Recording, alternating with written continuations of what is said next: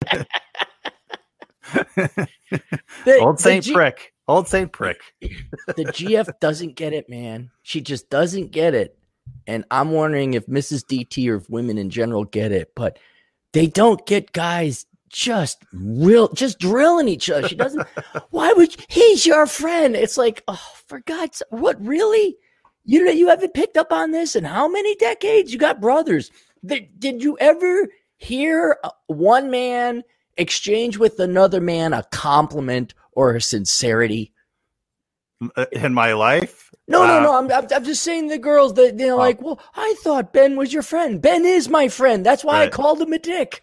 You know? They don't get. No. Well, they have at least haven't watched Cheers, where you know the show Cheers. That's all it is. It's people that love each other and are friends, just ripping the hell out of each other the entire time at the bar. That's yeah, what it is. Especially uh, who was the short gal married to Danny DeVito? What was her? Yeah, I name? can't. I can't remember her name. She was the she most was Carla. Vicious, Carla. Carla on the show. Yeah. Carla. She was the most vicious one of them all. Yeah. And yeah, I honestly, if somebody, it, it, you gotta, you gotta fit, you gotta always gotta put it into context and put it in the environment. Like if you get the silent treatment, like dead silence, then you're hated. That that guy, right. at least anyway, hates you. But then at the same time, you gotta like, oh wait, are they just getting older? You just don't hear from them, and now they got kids, and then, then you're like, hey, did I offend you? Did I say something that cause you? No, no, God, no, we're just really busy. So I'm like, okay, so this is out of my control. But yeah, it's like if I'm with a group of people and somebody doesn't insult men, and then I don't get insulted, it's all of a sudden like, oh shit, something's wrong. Some, something doesn't go right. And yeah, then, yeah, go ahead. That that's what I learned. I mean, when I was a kid, see, you know, back to how we were raised, right? We were raised to be good and oh yeah, nice that threw me and, fuck and, off and yep. all that kind of stuff. And And so I never, I had some friends that would do it, uh, but I never really engaged too much in the ripping on other people yeah. until, you know, basically swallowing the red pill until just like, oh, okay, this is actually what you're supposed I, to do. I didn't, I, dude, I didn't get it. Dude, fuck, you know, no, moms can't raise children by themselves. Fuck all of you. Fuck your delusion. And fuck above all else, you women loving yourself more than your goddamn kids. They need their fucking dads around. And I was heavily skewed. My parents got divorced. Uh, not, I was not raised under a single mom, but for a while I was. And even that one year was critical because for the longest time, I thought people picking on me, they actually hated me. And I thought yeah. I would like, like everyone hated. Now, later on, it turned out to be true. People actually did hate my guts, but not all of that. Not well, all it, of them. No, a lot of them actually like me, and they're like, "Hey, Clary, you fucking retard," or whatever. And oh, he says I'm a retard. Why does no one like me? Were and you the did. oldest? I was the oldest. Yeah. Okay, I think that's the thing with the oldest though too, because you're, um, the oldest is going to rip on their younger siblings, right? Right. And I think the younger siblings know, well, the oldest doesn't hate me. It's just uh, yeah. ripping on me because I'm younger and stupider and weaker or whatever. And I don't know as much as they do. And so maybe other siblings learn quicker the whole, uh, you know, give and take there's, and back and forth. There's that whole, there's the whole pro and con of being the eldest in your family. Um, one, you don't get anywhere near the financial resources because your no. parents, you're, you're first. They obviously, the older you get, the more money you have. And if you're the first kid, that's that you're the poorest kid. Um, so, and I've seen it like blatant missed. Oh, the little kid, the little princess or our little baby gets college paid for. Right. And then the eldest didn't have it. It's like, dude, you can't. Cause if I, if that was, at least my parents treated us all equally shitty. Right. But if, if you have such mistreatment, like, yeah, uh, the eldest has every right to fucking tell you to fuck off.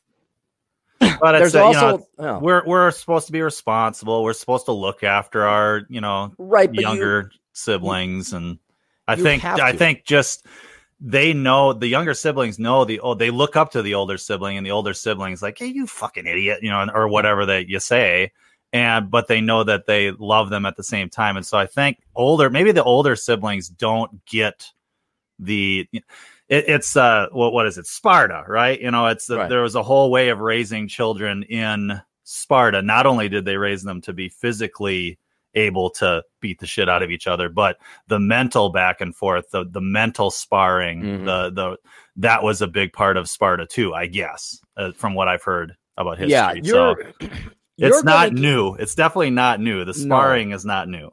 But uh, being the eldest, you you are going to have no choice but to have it set on difficult mode. You're not right. on easy mode because your parents know what the fuck they're doing. Right. Um, there's a usually a, a, a lack of funds.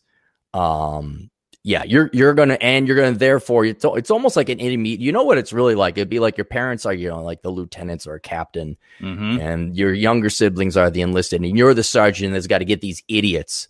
Yep. In in in line, and you you don't get a lot of direction from the from the officers, and so you got to figure it out on your own kind of a lot of time. But in the end, and for whatever drawbacks are to being the eldest, usually because you've had the most pressure, you're the one that turns into the hardest diamond or the most uh, resilient steel or, or something like that. And then the cushy little easy kid usually becomes a fuck up or something like that. Uh, usually didn't happen in my family. We're all over the fucking map. Uh, but yeah, being the eldest, you will, you will come out at least the most jaded, the strongest, and the most resilient and the most, the most adaptive. I'm Gen X. My youngest sibling is millennial. So how many siblings you, can, you got? I thought you only had one. I only have two siblings. Yeah. Oh, okay. But the see, since is... we're late Gen X, then, you know, they're, we are, I thought we yeah. were, they keep changing that on us. I thought, oh, yeah, you're one of the first. I'm like, okay, I'm one of the oldest Gen X's. And oh, no, you're not really. You're kind of middle. Now I I'm think, young? What the I fuck? I think Who's Gen X is down to like forty now, maybe thirty-nine. Oh. And, they're gonna, uh, yeah. They're going to slowly push us out soon. It'll just be, let's just be millennials and boomers, and we'll right. we'll truly be the lost generation. We'll we won't have a name. Region. The yeah, generation we without a name. We're the like generation. Clint Eastwood. Yeah. This we see articles about this Gen X. It couldn't possibly have been. There's no scientific proof they ever existed.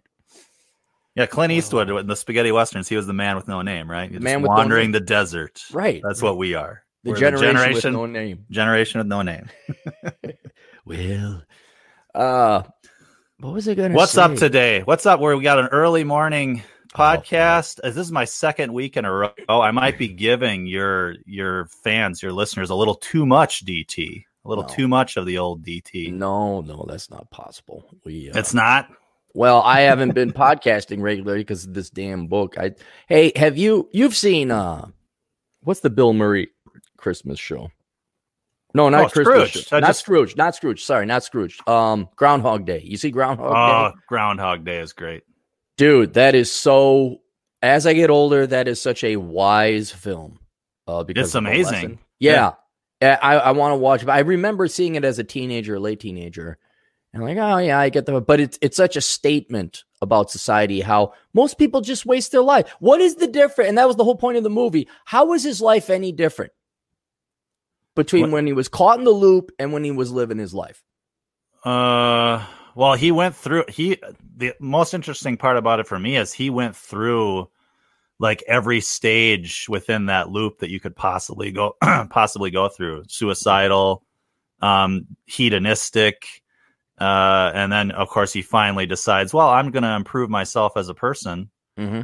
You know, go take piano lessons every day right. and, you know, and, and becomes this, uh, he takes advantage of, of, you know, he lives that day the best he can, mm-hmm. even if it does repeat and repeat and repeat, he, he takes advantage of it. So, um, I don't know. What, what was your thought? Well, my, my thought was, okay, you're focusing when he's caught in the loop. I'm focusing like when he's out of the loop. And and everybody else. It, in other words, for most people, and I do mean ninety-five percent of the people out there, it doesn't matter if you're caught in a loop and you, yeah, and right. you live out your life expectancy, living the same day over and over again, or if you actually have new days until you die. Most people don't change their lives. Right. You, yep. You, you could be stuck in a loop, or you could live out the rest of your days. It doesn't matter. You're going to do the same shit. I understand you got to work. I understand there's things. Yeah, you got to eat. You got to take a shit. I understand that. Um, society is geared that way to kind of have a, a mass assembly line type of thing for our own survival and production. But even when it comes to your free time, what do you do? You go to the bar, you get your beer, you hork down your wings, you watch the game. And you're going to repeat that. Most people yeah. repeat that until they're dead. And I thought that was the lesson to take away from Ground, uh, Groundhog Day. Yeah, well, he was sort of forced since nothing was changing around him, and we always want to see kind of progress, even mm-hmm. if it's just the days ticking away. Mm-hmm. He was forced to change himself because everything around him was not changing. Right. Maybe. And and that's what and both that lesson and then what I'm experiencing now is it just made me appreciate, because what I'm doing the past month has been Groundhog Day. Yeah. I get up. Well, seriously. No, I get it. I get it. I saw you sent, you sent me all the chapters, so you've been hard yeah, at work. See the production that's coming out. Yeah, no, it's it's it's eerie how, and I always kind of knew it in the back of the head, but man, you want to talk about a harsh reminder? Because what I do when I write books, do I like writing? You say you don't. I hate it. I hate it. So I want to get it as done as quickly as possible. This is going to be around a three hundred fifty page book, maybe four hundred when I include the chapter or the section for women. Uh, but I may postpone that for a separate edition. Uh, but I've the last month, my might as I, I. Do you know how I knew this? I figured this out. Like, oh my god, it's been a month. Uh, you're wearing a Christmas hat now? No, I had I had to cut a check. I had to pay oh. a bill, and I looked at the date. I'm like, Jesus Christ, it's the thirteenth. Just this morning. Yeah, like, it's the thirteenth. I'm like, right. I've been. What happened? And it's the same thing because you, you get zoned, you write, the, and all of a sudden it's time to go to bed. You know, you go. You don't like out. That feeling of being in the zone? I like the feeling of being in the zone, but it's like you got to be in the zone a long. What's what's it take for the average person to write a book? Three years, four? Uh, I don't think it takes that long. And, um, when I was writing, I would try to write at least three pages a day, and sometimes okay. I'd write. You know, six pages if I was really, you know, running on all cylinders. But right. I always tried to get at least three pages a day. And so, you know, yeah, a hundred days. Yeah, so that's, you that's know, about, I don't know, maybe it's probably, the first draft is maybe half a year, two thirds of a year. And then you go back and you edit. And I, I think getting a book done in a year is, is probably achievable for most okay, people right. if they, if they actually are doing it. Don't tell that to George R R. Martin, who takes, you know, a decade or so to get to get well, his shit good done. For him. But, yeah, I don't have that time. But, but yeah, it's uh, you just get. I like being in the zone because I know I'm getting it done. But even if I'm on fire, three pages a day, that's pretty good. Uh, you're talking edited on top of it, where I'm I'm shipping it out to you guys. I'm like, find the typos, and people go, well, I think no, no, no, no. I didn't send you free chapters for you to think. I send it to you to read through the fucking chapters and tell me if there's missing words. Don't you dare tell me what it, that's why I don't. So what do you, you just want typos, or do you want like grammar? Like, this is a confusing sentence. Yes. If there's some that stands out, just read through it. And if you find like, oh, this is the wrong word, or there's a word missing, let me know. Um, if there's like a grammar, if you say, like, if you say wharf down rather than wolf down, then tell you about yes that. yes that that's what I'm talking about. That's what I'm talking things where it's like, come on, he used a completely wrong word, or there's a word missing, but or if there's a very lengthy sentence that um you know, something that you're like, this didn't read right, then let me know. So I have I have a, a I saw all the titles of the chapters that you sent me, right, and it occurred to me I wanted to ask you, are you considering changing the title at all of the book? Yeah. No, I mean, it just seemed like there was a lot more related to... To boomers? Yeah. Those are all short chapters. Have you opened them up? Okay. No, I haven't. I just okay. saw I just saw that, you know, it's like an outline when you look at the chapters. Yeah, so. yeah. No, the, and, and it's it, it's impossible to talk about the millennials without first, well, without somewhere addressing just what a shitty job and what a shitty yeah. generation the boomers were. I'm um, just wondering if the title OK Boomer would just get... No, no. no. I have a I have a separate book picked out for the boomers if I ever okay. get around right. Okay, gotcha. So, okay. So just just trust me. The no, I trust knows you. What he's I doing. I, do. I don't I mean just... Captain Capitalism. I mean the captain of the ship knows what he's doing. I know you think about things a lot. I know. I just thought that that's sort of my job. It's just to ask a question. There's every there's once another, in a while. There's another fifteen chapters coming, by the way. Oh, okay. Okay. Yeah. I, I mean, this is not it. The end of the book. No. Okay. Not no. We that was just the setup. Now we we go on. Okay. But my whole point, uh the last month, last month and a half has just zipped by, and it, it you, you start to like lose it. You start not to feel like you're a human anymore. Yeah. You get up, you da, da, da, you do this. And so, yeah, I'm happier than fuck for you to come on. And I don't care how many times you come on. I'm, I am so You don't see it behind the scenes, but I am so half-assing it in every other regard of my life. Like the like the like the blog. I'm like, uh, here's some shit I wrote that fell on the floor and isn't going to make it to the. Hey, here you go. Uh, here's an excerpt that's really good. Copy paste. Um, here's here's a link to somebody else that spent the time writing it. And then Asshole Consulting is like, we're doing Asshole Consulting live. I don't have time to do it. And now people are like, hey, I want my own video. I'm like, fuck. So, uh, yeah, it's it makes. I think everybody should go through something like this. It could be college. It could be basic training. Somewhere you have to seclude yourself. And it is day after day after day after day. And then not only because I think it hardens you as an individual, but then you really appreciate the variety. Like when I am done with this, this fucking sitting down monk mode, banging out six hours of writing, hard writing, and then three editing every day. Uh, the freedom I'm going to have, I'm going to, it makes you really, it's like Chad Elkins when he, when he's, he doesn't have to work. But he'll go in during summer and work a corporate job so you can appreciate the freedom that he has mm. when he's not working the corporate job. And um, how much yeah. how hmm. much is your anger or hatred towards writing in that you're not actually getting paid for it right now? That this is like an investment. That this it, is it's not like you got a book contract and you're guaranteed money to to to write a book. You are This is an investment. You are writing a yeah. book and you're going to put it out there. You don't know how much you're going to make. You hope it's going to be a lot. You've got mm-hmm. hopes, you know, but at the same time, it's like, I'm not getting paid for doing any of this right now. That's, that's not it at all. Cause frankly, oh, yeah. I don't need the money. Uh, the minimalism is paid off. I'm old enough now. I don't know oh, sports car, oh, you know, uh, and every book I've written, like the first one I wrote to prove how good of a, of an economist I was to predict the housing bubble before it fucking happened.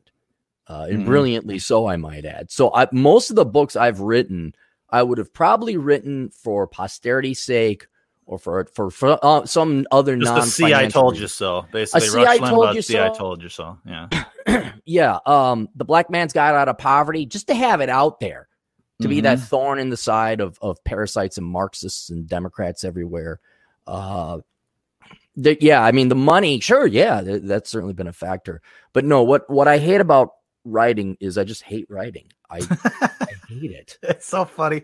I, I mean, the writer who hates writing. I mean, you know what it's, you know, and I'll tell you exactly what it is. You know what it, what it reminds me of, what it feels like. Except uh, this time school. I'm trying. It reminds me of school. I'm writing a fucking book report. I'm writing a three hundred fifty page fucking book report. And yeah. instead of like the half-ass job, oh dude, D T, I had it down, man. I would just, you know, fucking fourth grade teaching. You're behind five book reports. I'm like, fuck you, lady. I can read. So I go to the book, uh, the the library. I was going to say the book place, and I'd go and I'd read the back of the book, and then I'd read the last three or four chapters, and I'd write some really shitty ass. Oh God, just you know, I would use numbers. I'd almost use a shorthand because I hated writing so much. Aaron Clary, ten-year-old self-created shorthand. Cave drawings. You're just handing yeah, out cave uh, two, the number two. You know, like how we text. That's almost how I would write back in nineteen eighty-four. And like, here's your fucking book report, you goddamn school marm. Hope you die of cancer. And now I just here think I it's am. hilarious that you hate writing and you hate reading. I hate reading. Dude, there's so much more it's to like, life buy my do. book. Buy my book. I hate to write and I hate to read. Okay, but I don't. Here's here's what I'm. I'm not doing. See, I'm not even writing books no more. What what I'm really offering is thought and philosophy and independence. And I would above all say economics in the fact that I allocate resources. I am truly. This is one thing I have thought about. And I am truly an economist because economics is by definition the efficient allocation of resources. I, if you look at every book I write, I am telling people to do what? To manage what most effectively? Their time, probably. Their time. This is the ultimate. In that sense, I, I am at a core an economist. So I am actually doing what I like. It's just the way to convey this information, you got to write. Right. And it, technically, two-thirds of, of the, quote, sales I have aren't even books. They're Kindle or they're audio. So right. it's it's all it is is conveying information, and unfortunately, uh, and fortunately, because I wouldn't even have had this opportunity thirty years ago without the internet. The way we do that is you write the piece, and then it's sent out other other forms of medium, including the written word. Um, And, you know, it, it's just, I don't know. I'm trying. And every, to everybody needs a book to sell too. You notice when anybody's on a news show or whatever, they've all, they're always pimping a book. You know. Well, you yeah, just, because it's just a part of supporting yourself. It, it's like you almost have to have a book. I you you can. There's other ways. You know, you look at at um, the the micro internet celebrity. The uh, what do we call him? I hate to use the word life coach, but uh, you look at, say, a Rich Cooper. Or, and it doesn't even have to be, you know, our side of the world. Um, the G F loves watching these women review products, uh, right? On yeah, the internet. Yeah. Uh, you, kids now we playing have with toys. Yeah. Kids playing with toys, right? Well, for whatever your taste, whatever your flavors, uh, there's somebody out there conveying information. That's all it is. And once again, we could even make the argument economics. Rich Cooper, uh, Rolo Tomasi, they're teaching boys how to efficiently allocate their time. And we can make fun of women all we want. Oh, Tilly, uh, I mean, the G F is all I heard. We're going to bed last night, and I don't pay one damn bit of attention to Tilly Magoo and her and her fancy review or whatever. And it's never the same chick. I was like, what are you watching now? Who is that? Oh, I like her. Where's the thousands of other women? Why isn't it the same person? Like, you know, I listen to the same people. How can there be any consistency? So I completely tune it out.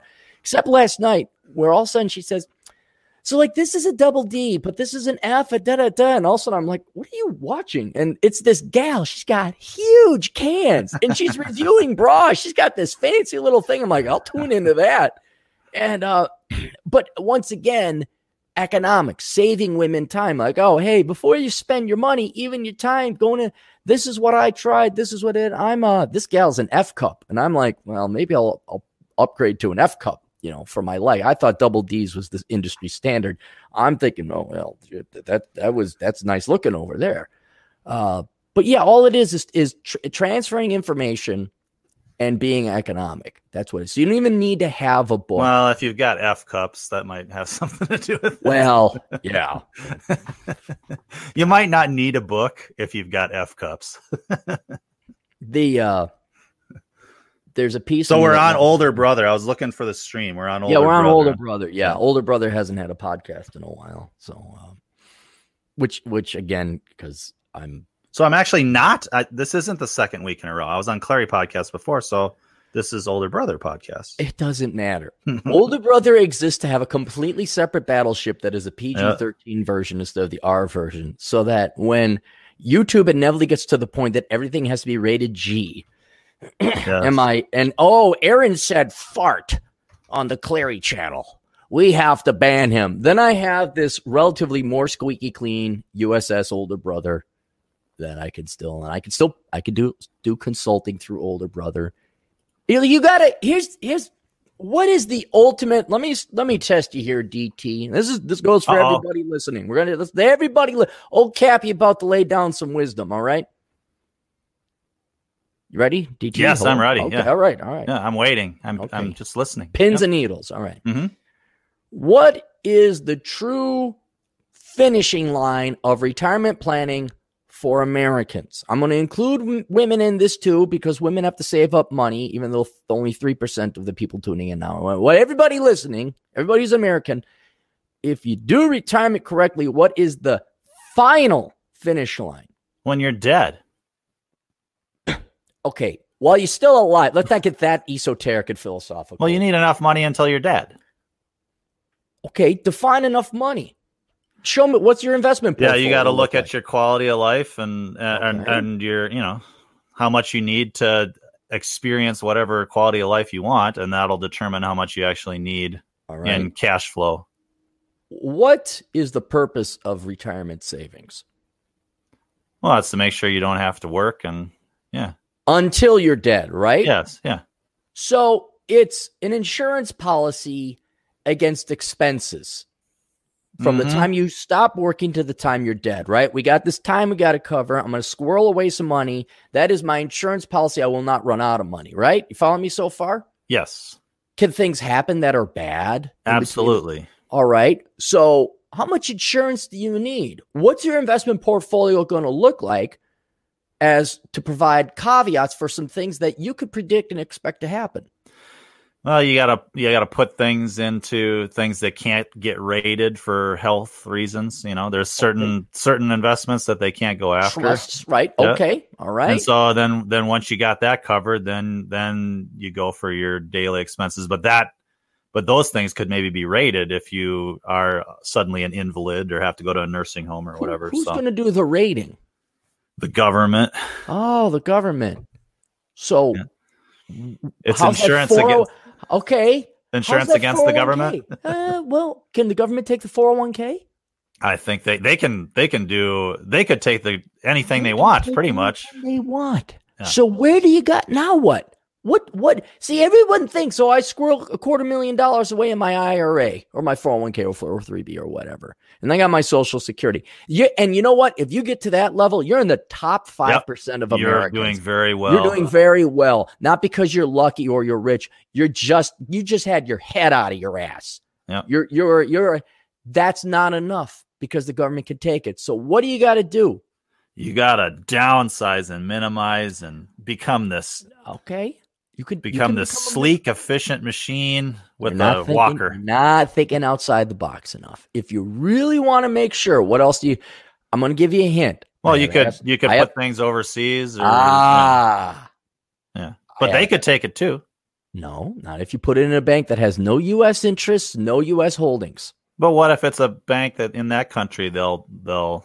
I mean, yeah, there's there's countries that are better than the U S that you could. That will honor their uh, obligations better than the U S, I think. Right. Okay. But my point is this. But Just I'm a nihilist, and it all can get taken if they wanted to take it. Well, I like to make sure that they don't, because it's either Aaron's living in a jail cell or Ocasio-Cortez takes my house mm-hmm. or, or all, all my life's work. I'm not going down like that. I'm well, going to have – I'm going to have – well – No, no, because here's the, you want to talk about a, a game the government can win. I'm not going against the United States military. No, and and and I have it has been made, made very clear to me that quote unquote people on my team can't even show the fuck up no. to learn how to clean a gun. All right, no. So there's not going to be enough numbers. My tribe is going to be a bunch of fat, soft, quote unquote Republicans and names only. We're like, oh yeah, let's stop. It's like, well, take that position over by that hill. Oh, and then I could just see, oh, you're too fat to go run up that hill, aren't you? Why don't you stay here in the valley and get overrun by the infantry that's coming in? You know, I. So what have I you have seen what's do, going on in Virginia right now? Just a little sidebar because it's related. Yeah, I do like to so see what you that. just said. Yep, I the, like that. That's yeah, that's seventy-five out of ninety-five counties in Virginia are telling the state house, go fuck, fuck yourselves. You're not yep. going to take our guns. No, nope, yeah. no, nope. And God bless them. God bless them. And that's one of the f- very few, but that's not enough. That's not enough. And so what I have to do, very much like the U S S Older Brother, I need a completely separate battleship for retirement. Now, I don't need it. it. Whether that comes to fruition or not is another thing. But everybody out there, if you want to insure against the government stealing and raiding your, your retirement or your savings or your house, which is a very possible thing. Very possible because we, you got fucking Cortez, you got fucking Sanders, although he'll be dying relatively soon. Uh, but more importantly, these are these are people who are just uh, they're a symptom of of a group of the population that thinks they're just entitled to shit. They right. are parasitic, and so if there's enough of them, they'll vote in. Well, we could take away your house because you are you got the Penite privilege and you got the white privilege. Da, da, da. So and since. All the conservative libertarian types are a bunch of cucks. All right. I got to go. You all got to go have a plan B. Yeah. And so what you really need is you need a little plot of land somewhere in Portugal. You need a little plot of land, uh, maybe in Hungary. I don't know. I, maybe you got a, a villa or a, not a villa. What's a small little apartment called? A flat. Yep. You have a flat in Phuket, Thailand. All right. And then you have some money squirreled away in an offshore bank account or cryptocurrency that you go and you convert into. Uh, oh, I used to know what the currency of Thailand was. Um, the baht, the baht, I think is the Thai baht. Yeah, the baht. Uh, you convert it to baht. And then Cortez gets your house and the parasites are filled in it, and you're sitting there drinking your margarita, working on the internet, and you can sustain yourself. You could continue on. And so that is what, if you really want to do retirement right, you have a completely separate battleship you can retreat to when all the parasites and the communists come to take your boat. Sure. And that's that's what it is. That's how much it is. So, yeah, I don't I don't need to to work, but yeah, you're damn right. I like one book. I just need one book to go viral. Right. Where I make, you know, if I made a million bucks, that's all. That's more than enough. I mean, after tax, more than enough. But I need like maybe five hundred thousand, two retirements, essentially quarter million each, quarter million for here, quarter million overseas. Right. And, and then, then I'm golden. Then I'm as insured against every likely thing that's going to happen, including government confiscation. And then I can really just get the fuck out of Dodge if I want. The real issue is whether they try to keep me at the border, in which case, yeah, then the guns do come out. Yeah, I think there, there's always, you have to, I mean, I, I don't think I'll go as far as getting like overseas stuff. I prefer to just make, make sure that there's stuff that I have that the government doesn't know that I have. Right. And that's there. You still can do that. Mm-hmm. It's called little gold and silver shops. Right. And you go pay cash and mm-hmm. no, none's the wiser. And, right. you know, so there are ways to hide. That's why cash is so important. I mean, if we ever go to a cashless society, and that's one thing that cryptocurrency is is going to bring about. At cryptocurrency, the the right kind of got got played on that one. I mean, you're going to be a part of a system that tracks every transaction you make. Oh, that's a that's a good idea. So um, I think that that's that'll be the last death rattle of freedom, is if they ever get rid of cash or some kind of cash equivalent. I, but then, but then, yeah, people will just take gold and silver. I mean, the, there's going to be some way that people are going to want to to to freely exchange goods, trade goods and services with each other without the government having its nose in their business. So. The, the, the problem is, if it gets to that, that is going to be such a hindrance on the economy and the free flow right. of yep. exchange of goods and services. You're going to have a big crippling recession. You're going to have, right. a, and it'll be permanent but because I mean, it won't come back until you get until you get to the point we can do electronic transactions. And have that kind of accounting, there's no, you you just cripple it. And what's sad is, you think Ocasio-Cortez is smart enough to know that? No, she, no. Fuck no, politics. No, no. I'm talking about just simple, raw intelligence to understand, not even basic economics, some simple logic. These, I mean, Bernie said, like, we should have a free job for everybody. It's like, dude, have you thought anything through in yeah. your life? Well, have that's what I mean. Is if they're going around seizing and confiscate, confiscating people's homes, it's freaking almost Mad Max territory anyway. I mean, yeah. what's the incentive then to do anything if uh, they can just come in and take your house? So, you're gonna, well, fine. You took my house to what? Sell for worthless currency to right, buy exactly. nothing in the stores? You know, I mean, the, the communists end up shooting themselves in the foot. It's like, oh, great. The government owns everything in Venezuela. To what? To what? There's no toilet paper to buy. I mean, that's why you have to go overseas to get it. Like, uh, who's the dictator in North Korea? I forget. It's it's the newest, Kim fattest Jong-il. child of the previous. Kim Jong-un or Kim Jong-il whatever. or whatever. He, yeah. He's got to go overseas to get Nintendo and food yeah. and everything else. But yeah, I mean, okay, so he gets that. But the country itself, there's nothing to buy. Venezuela, you got nothing to buy. So really, yeah, I mean, and that's really sense, interesting thing about homes is that, I mean, if you look at the big mansions that, that the big rich people have bought in the past, mm. there's not really a market for them because the maintenance costs are so high. Because oh, I mean, it's, people just think that, oh, these homes are valuable because they're valuable. No, it, it takes a lot of upkeep to keep them valuable. And if you're going to, if you're going to go around and confiscate people's homes, all that, these things are all going to go into disrepair and not be worth shit.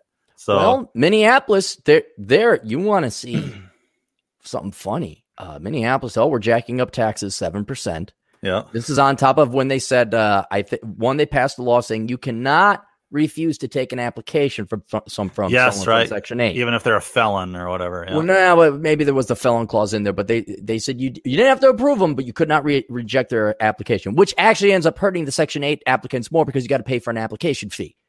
Okay, so it's, it's like you're doing them a favor. It's like, we don't take Section eight. Don't waste your thirty-five dollars or whatever it is. True. Here. Yeah, and that's what I would do. I'm like, no, we don't take Section eight. Save your money, and, you know, because it.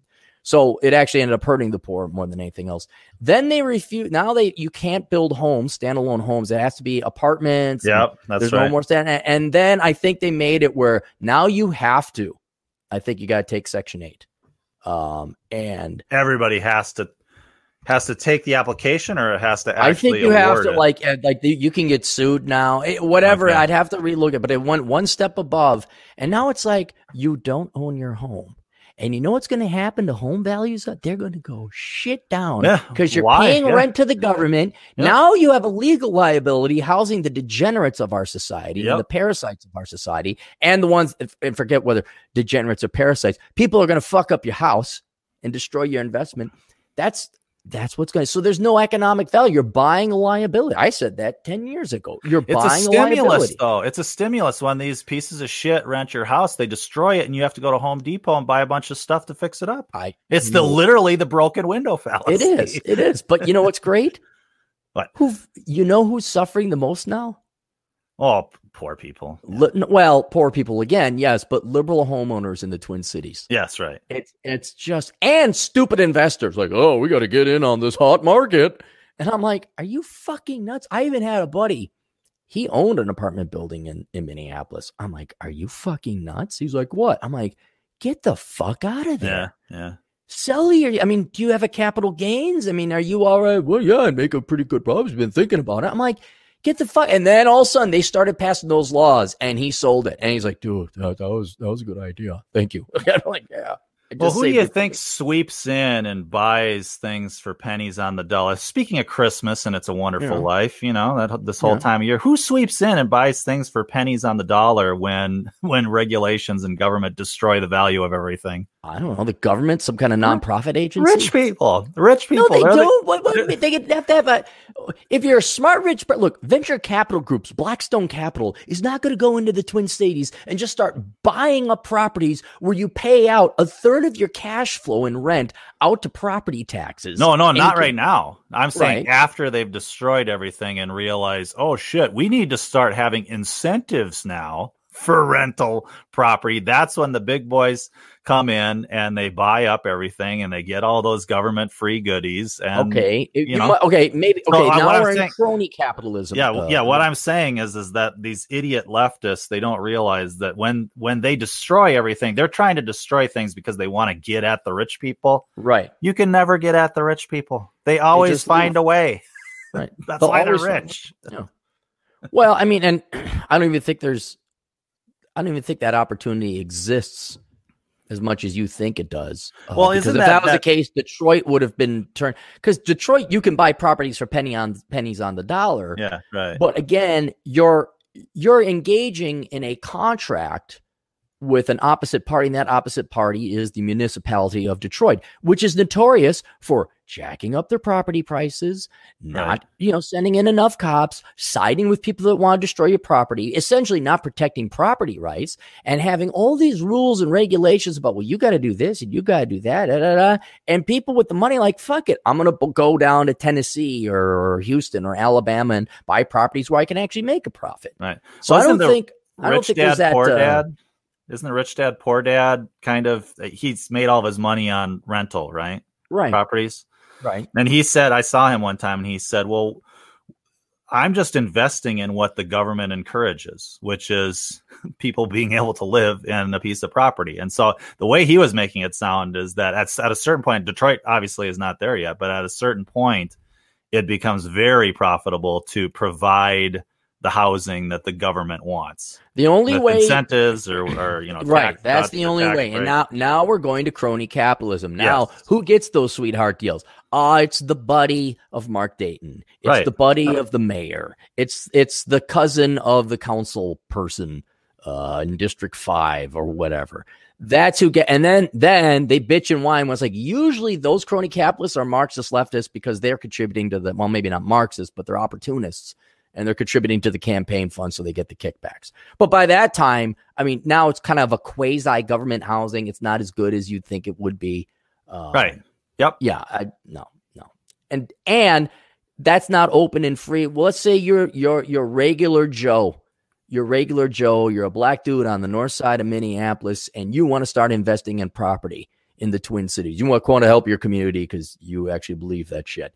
Uh, mm-hmm. Does he stand a chance if he doesn't no. have a connection with it? No, he doesn't. Not, no. not at all. Because all the, the leftists will will punish him when they want to punish the big boys, the big the, the big rich people, mm-hmm. and and they just they're it's rope a dope. They just don't understand that every move that they make just just empowers and makes the rich people even richer. I mean, mm-hmm. they they don't get it.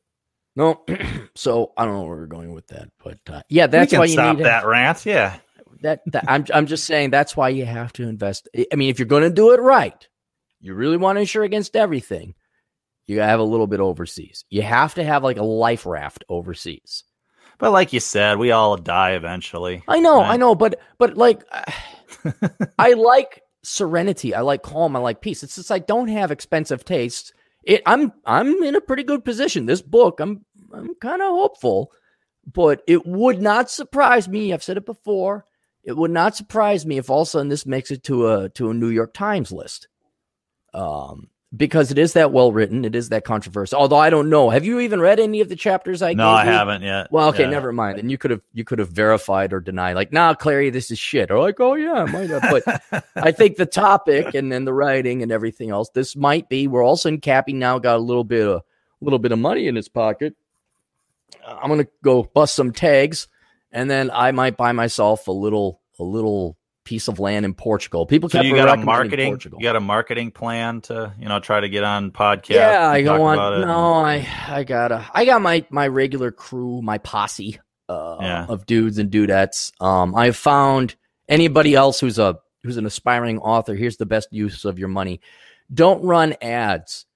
Save your money and pay some key people the extra money to read and review your book.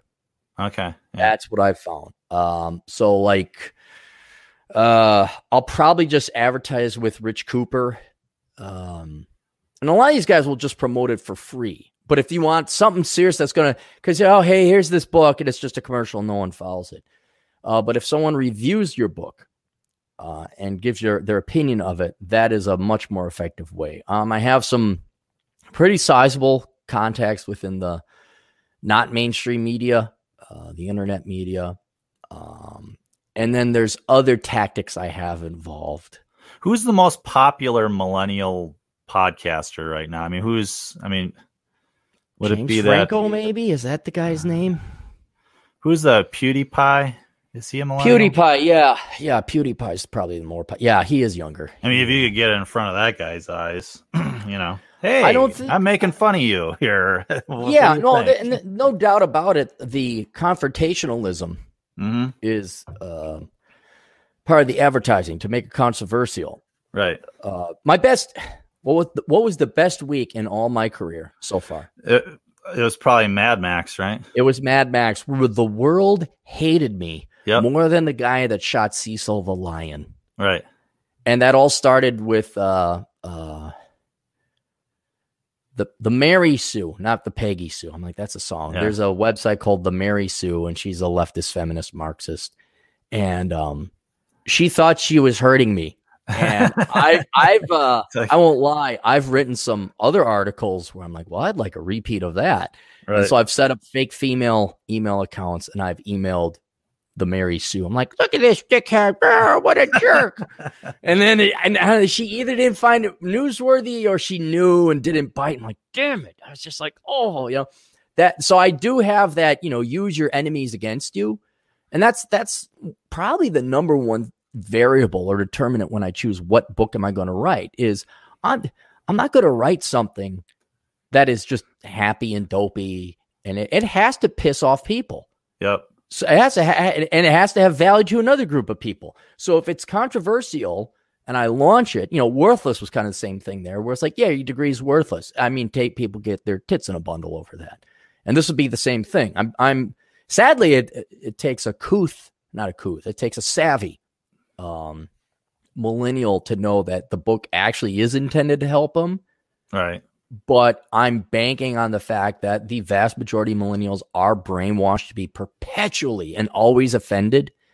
Even though they're they're now approaching the age of thirty on average, they are still petulant little children, and I'm banking on them being offended, and I'm banking on them uh, throwing rage about it uh, because it is a very damning analysis, not even accusation, analysis of the millennials. And, and again, the whole point is, look at this. Do you guys want to become like this? Look at this. It's like, look at the freak show. Oh, my huh? God, the horror. No, you'll never want to sleep in your... Hide your children's ears, boys and girls. Cover their eyes. I present to you the millennial. And, ah! People scream, I don't want to major in sociology. No, Dad. Look at its ugly horror. My God, this abomination that God allowed to create. And, and uh, that's kind of the... the P T Barnum kind of approach to it. So, see, I see you like uh, those uh, the preachers that go to the college campuses. At least when I was going to college, there yeah. were these guys that o- would always set up shop a couple times a year, and they always got the big crowd because they're you're all going to hell, yeah, and you know, they're... just they're being controversial and they're condemning people. And and even back then, uh, I was kind of like, huh, it would be really clever if these people actually didn't think that.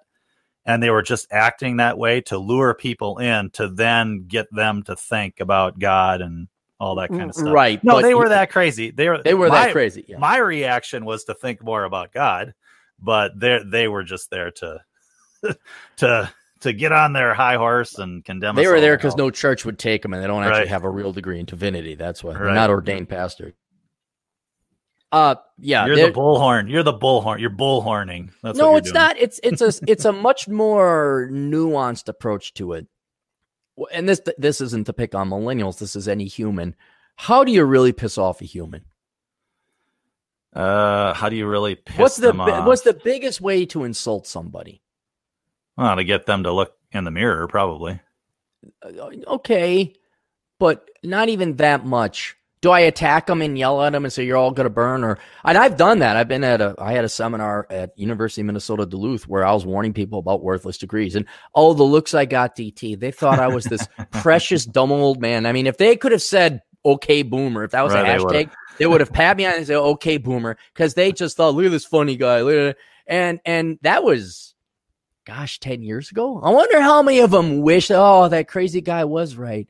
Um, but, Tell you, me, tell me how okay. to truly piss somebody off. You ignore them, but you talk about them while they're in the room. Okay. That's what I'm really doing with the millennials. I'm like, see that? You know, I go over this Gen Z kid. Hey, kid, come here. See that? See that guy over there with a cup in his hand asking for a bailout for stupid student loans? You don't want to become like that guy. It's no, like the scientific presentation where the person in the audience is like, holy shit, this guy's talking about me. Yeah. Yeah. And that's, oh no, this might be me. Like they, you realize halfway through, you know, first it's like, oh, okay, this is interesting. Oh yeah. Hey, well, it would suck to be them. Oh shit. That's oh, shit. Me. Right. But this is, this is the, whether it's negative attention or positive attention, you take the absolute value of it. You know, okay, yeah, the, sure. The girl you're sending flowers, she takes attention. She takes value from that. The girl you're saying, how dare you break up with me? Da, da, da, da, da, da, why, da, da, da, da. That's attention. She's going to take the absolute value of it, even though it's negative. And yeah. anyone, not just millennials, it's the same way. But if you really want, see, if I say, look at those stupid millennials, da, da, da, da, da, majoring in dumbass shit. Uh, they're, they're going to say, look at that funny guy who's ignorant and racist and sexist and has privilege yeah. and whatever else their their mind virus has, has trained them to deflect criticism. You could say, oh, God, I hope the millennials, you could do anything. And then the millennials do this because you're you're stroking them off and they love nothing more but it. But if you if you treat them like a zoo animal, right. Look at the lion. Look, look at that thing. Look at how it's eating its meat.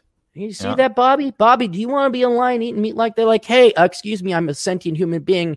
And then you're like, you don't even pat him on the head saying, sure you are. It's like, God, look at how these fucking up over It's like there. A dispassionate criticism. Just kind of. It, right.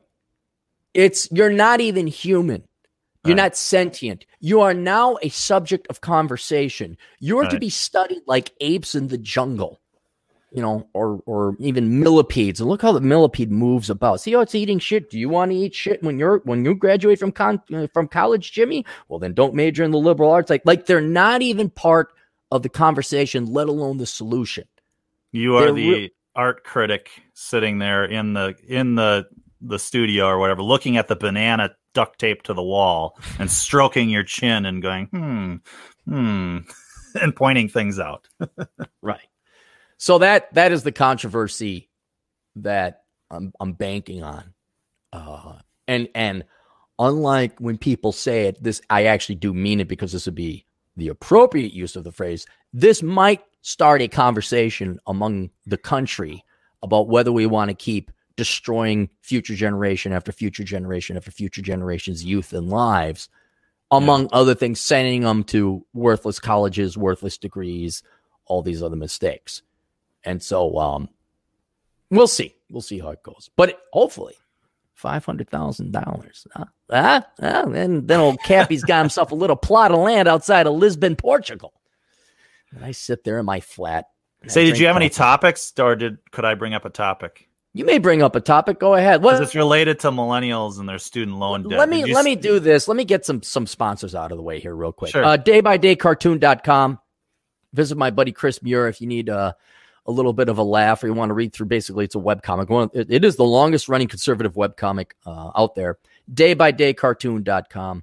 One of the coolest guys ever, Chris Muir. Uh, the rules. Reclaiming your freedom, your manhood, and your sanity. Uh, you could go that by going to Von Goble Rules, V O N G O B L E rules dot com. M G T O W's Guide to Retiring in on two hundred thousand dollars in Southeast Asia. Uh, you can go to M G T O W books dot com. Use the promo code Aaron to get that book. Get ten percent off. Uh, if you are interested in going to Southeast Asia and you've kind of had your fill with uh, Western women, check that out. M G T O W's Guide to Retiring on two hundred thousand dollars in Southeast Asia at M G T O W books dot com. Dot com. Uh, Nick Schulander dot com. He has uh, been kind enough to uh, throw me lots of money to promote his digital marketing services. So if you need digital marketing services, go to Nick Schulander dot com. And then The Science of Mastering Women. Uh, you can find that book on Amazon dot com. It's written by Linda Gross, who also hosts the Men's Advocate Show. Aaron, where do I find it? It's called Google Search, The Men's Advocate Show, by Doctor Linda Gross. Uh, you can find her book online as well.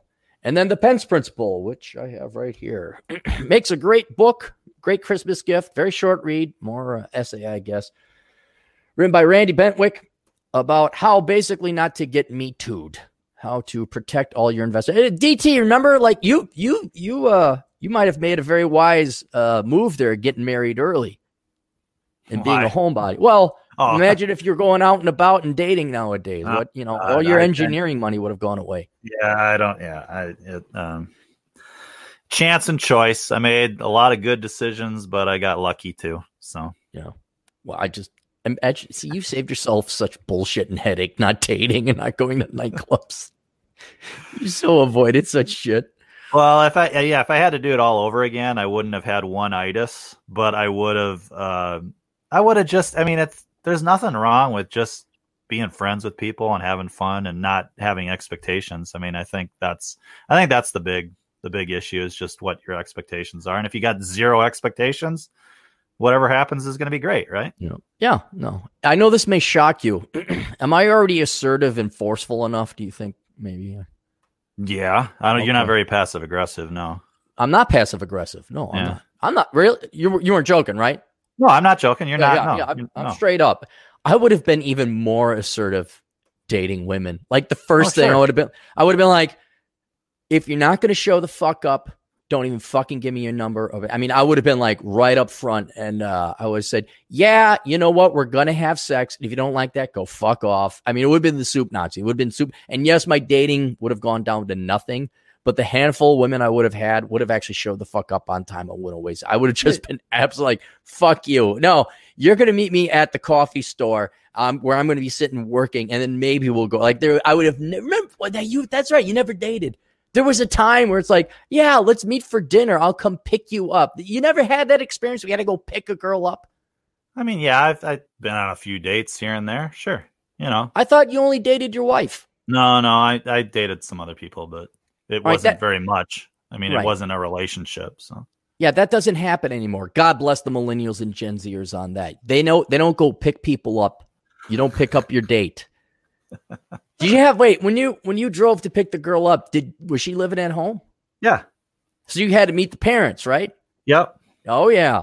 Yeah. Well, were you a kid or were you uh, an adult? Uh, yeah, I mean, you know, early college, late okay, high school. You were an adult. Yeah. You were an yeah. adult. Yeah. No, I remember that. The last time, I think I was thirty or thirty-one.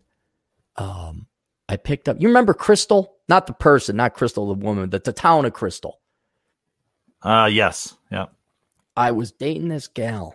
Um, she lived in Crystal, which to other other people listening, Crystal is a it's a neighborhood. It's a living community. It's uh, it's a bedroom it's community. City. Yeah, yeah, a bedroom community, and it's not a suburb, uh, suburb-ish. It's one of the first suburbs of the Twin Cities. I think it does border Minneapolis proper, right on Highway one hundred. I have to look that up.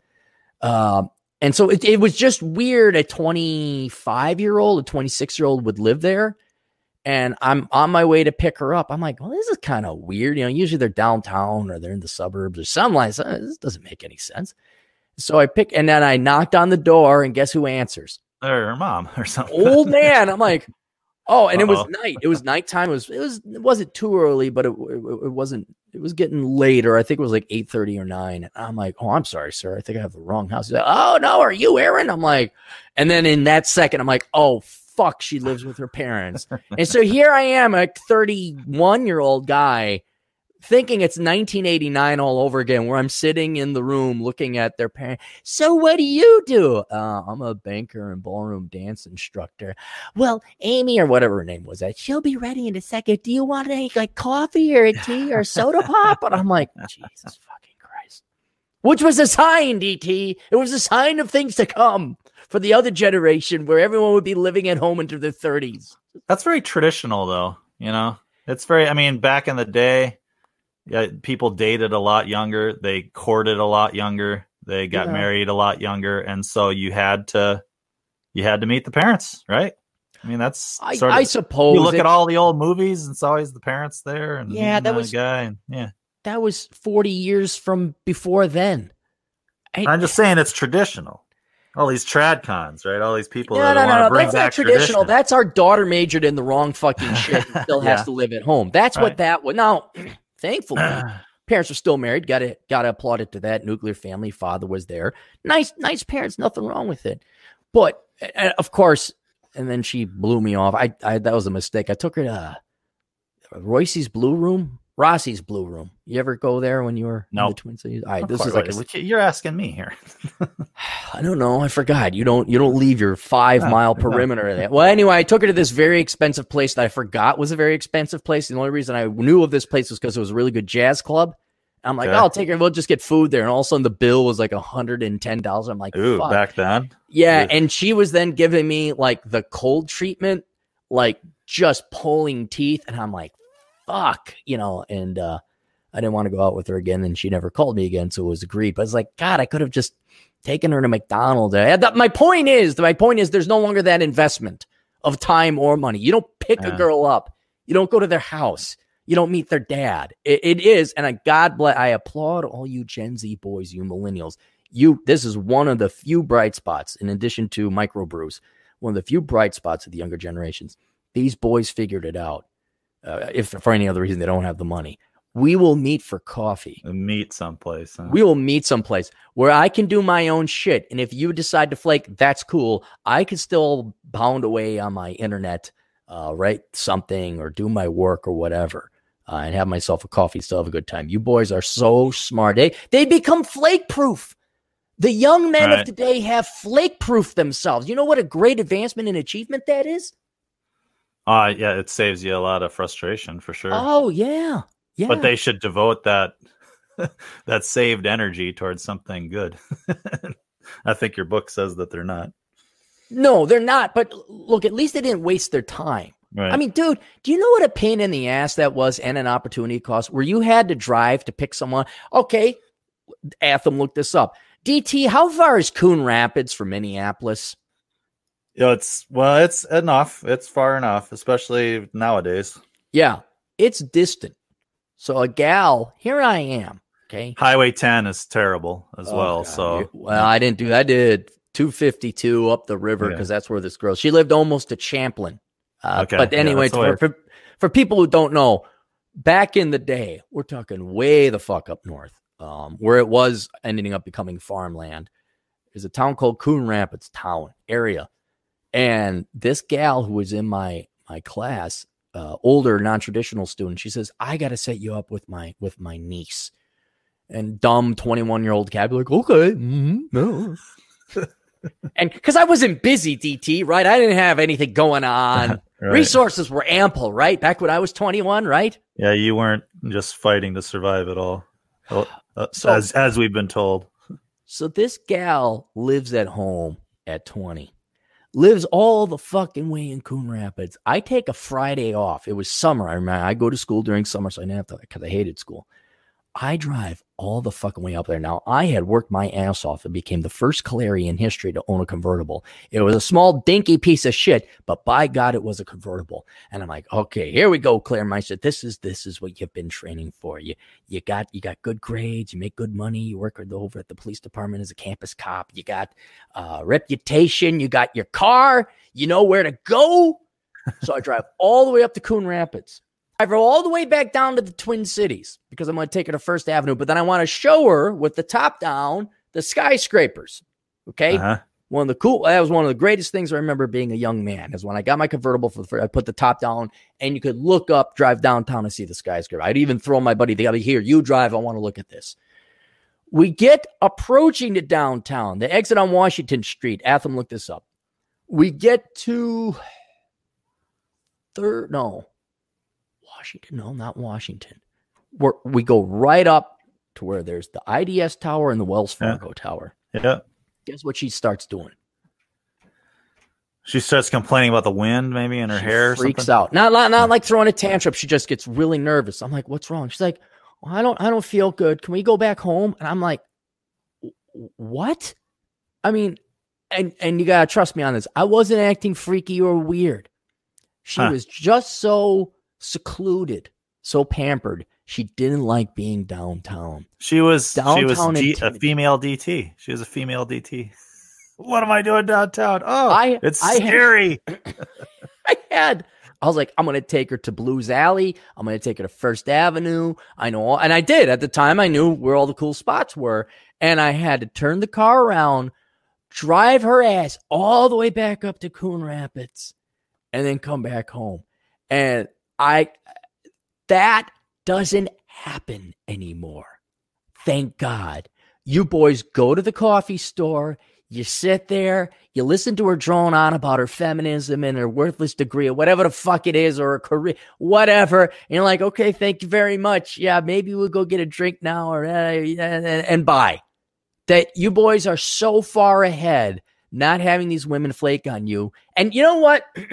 Have women, not to, I know you don't like talking about this, but have women really honored their side of this equality bargain? No, of course not. No, no. it's it's a it's a you know what, that's they not want a all the rights, standard. Not that's, the responsibilities. Yeah, it's cake and eat it too. Yeah. Right. That we have achieved parity in that regard, and that is the first dates. That, that I think the men have achieved okay. that. Because it, it's kind of like marriage. I, I think we've also achieved parity there because men always propose. And so men are proposing less and less and less because women aren't going to propose. So we still have all the power on that one.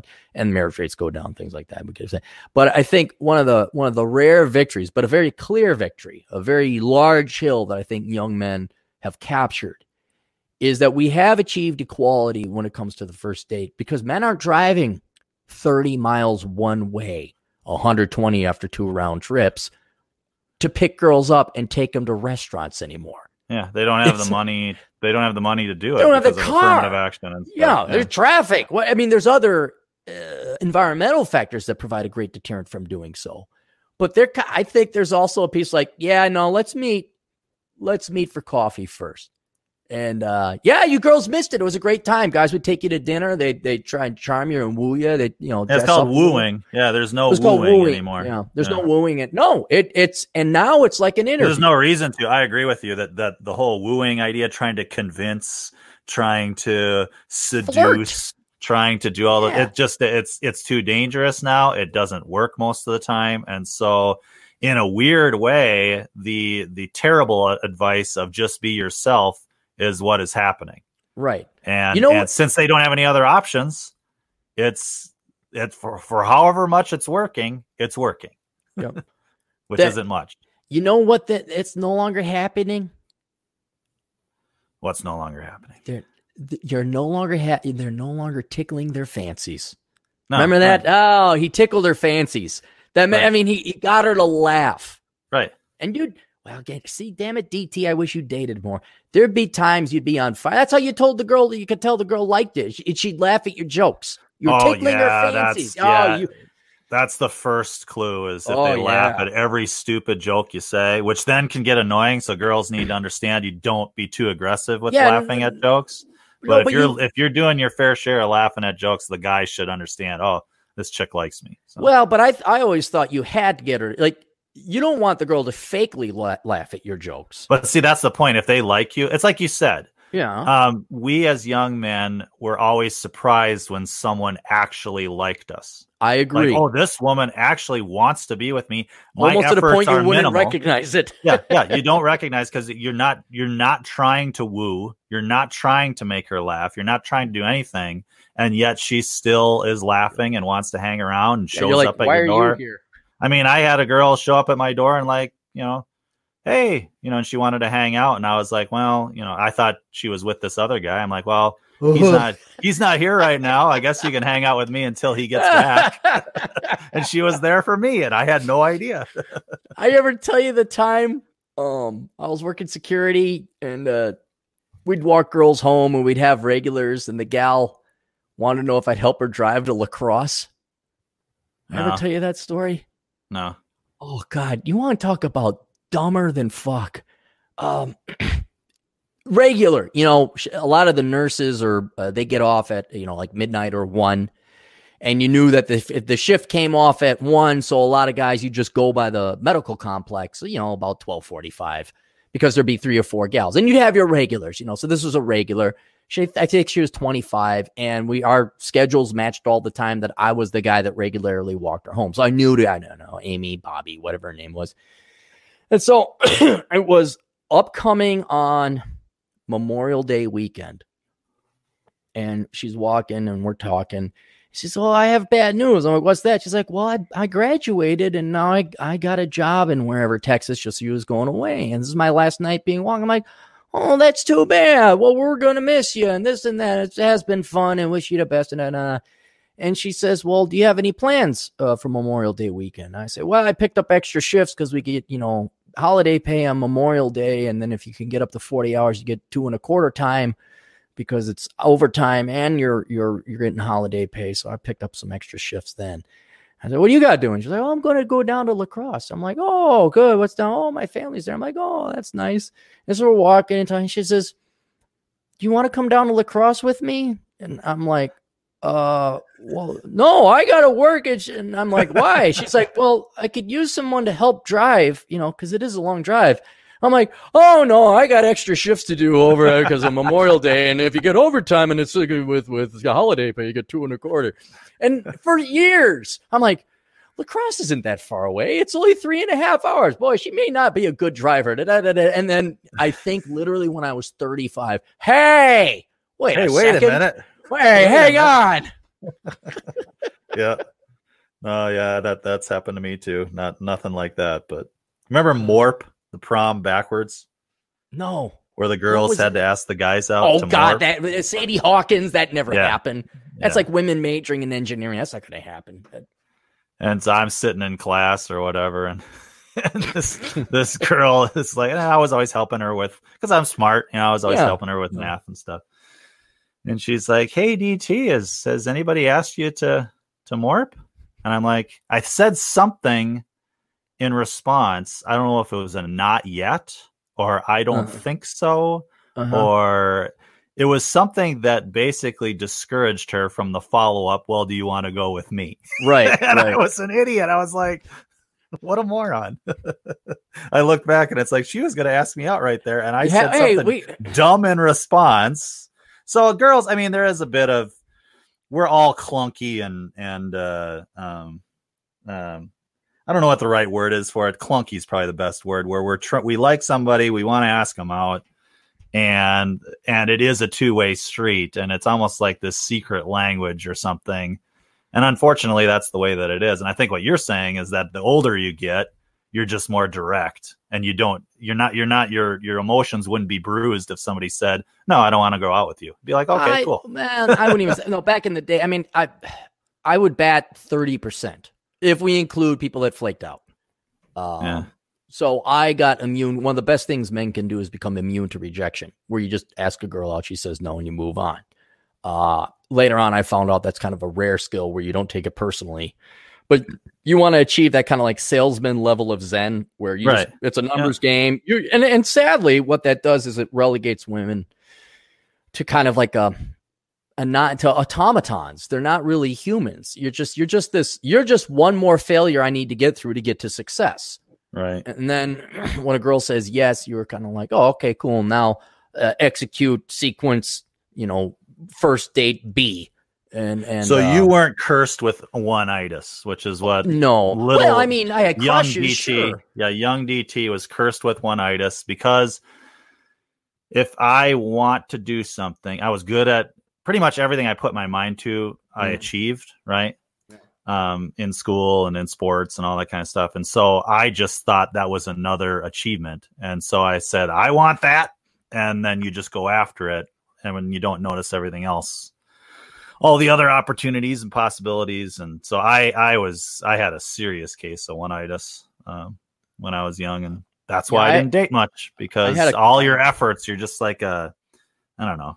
Did You're you like end up marrying the gal? Did you end up marrying the gal? Oh, that was one... the second case of one-itis. My first oh. case of one-itis didn't work out. My second case of one-itis, uh, yeah, that's Missus D T. Oh, good. You saved a lot of pain and agony. Right, exactly. Yeah. yeah. No, I had a crush. In the olden days, you got to say, oh, I had a crush on Amy Amundsen. You can't say it anymore because people can look that up. I had a crush on this gal, and uh, this is middle school, and I was terrified of her. Terrified. I've told the story before, where I learned not to be terrified of her because uh, we had assigned seating in the ninth grade. Now, keep, I had a crush on her starting in the seventh grade. So for two years, you know, exactly. That's, she coming yeah. down one hall. I turn around like, oh God, no, I can't. Oh God, Jesus. Like uh, I'm not a mouse. And I'm trying to think what it, it'd be like the alien seeing Riley, like, oh my God, get it. You know, this is death incarnate in front of us. But you but liked in, her.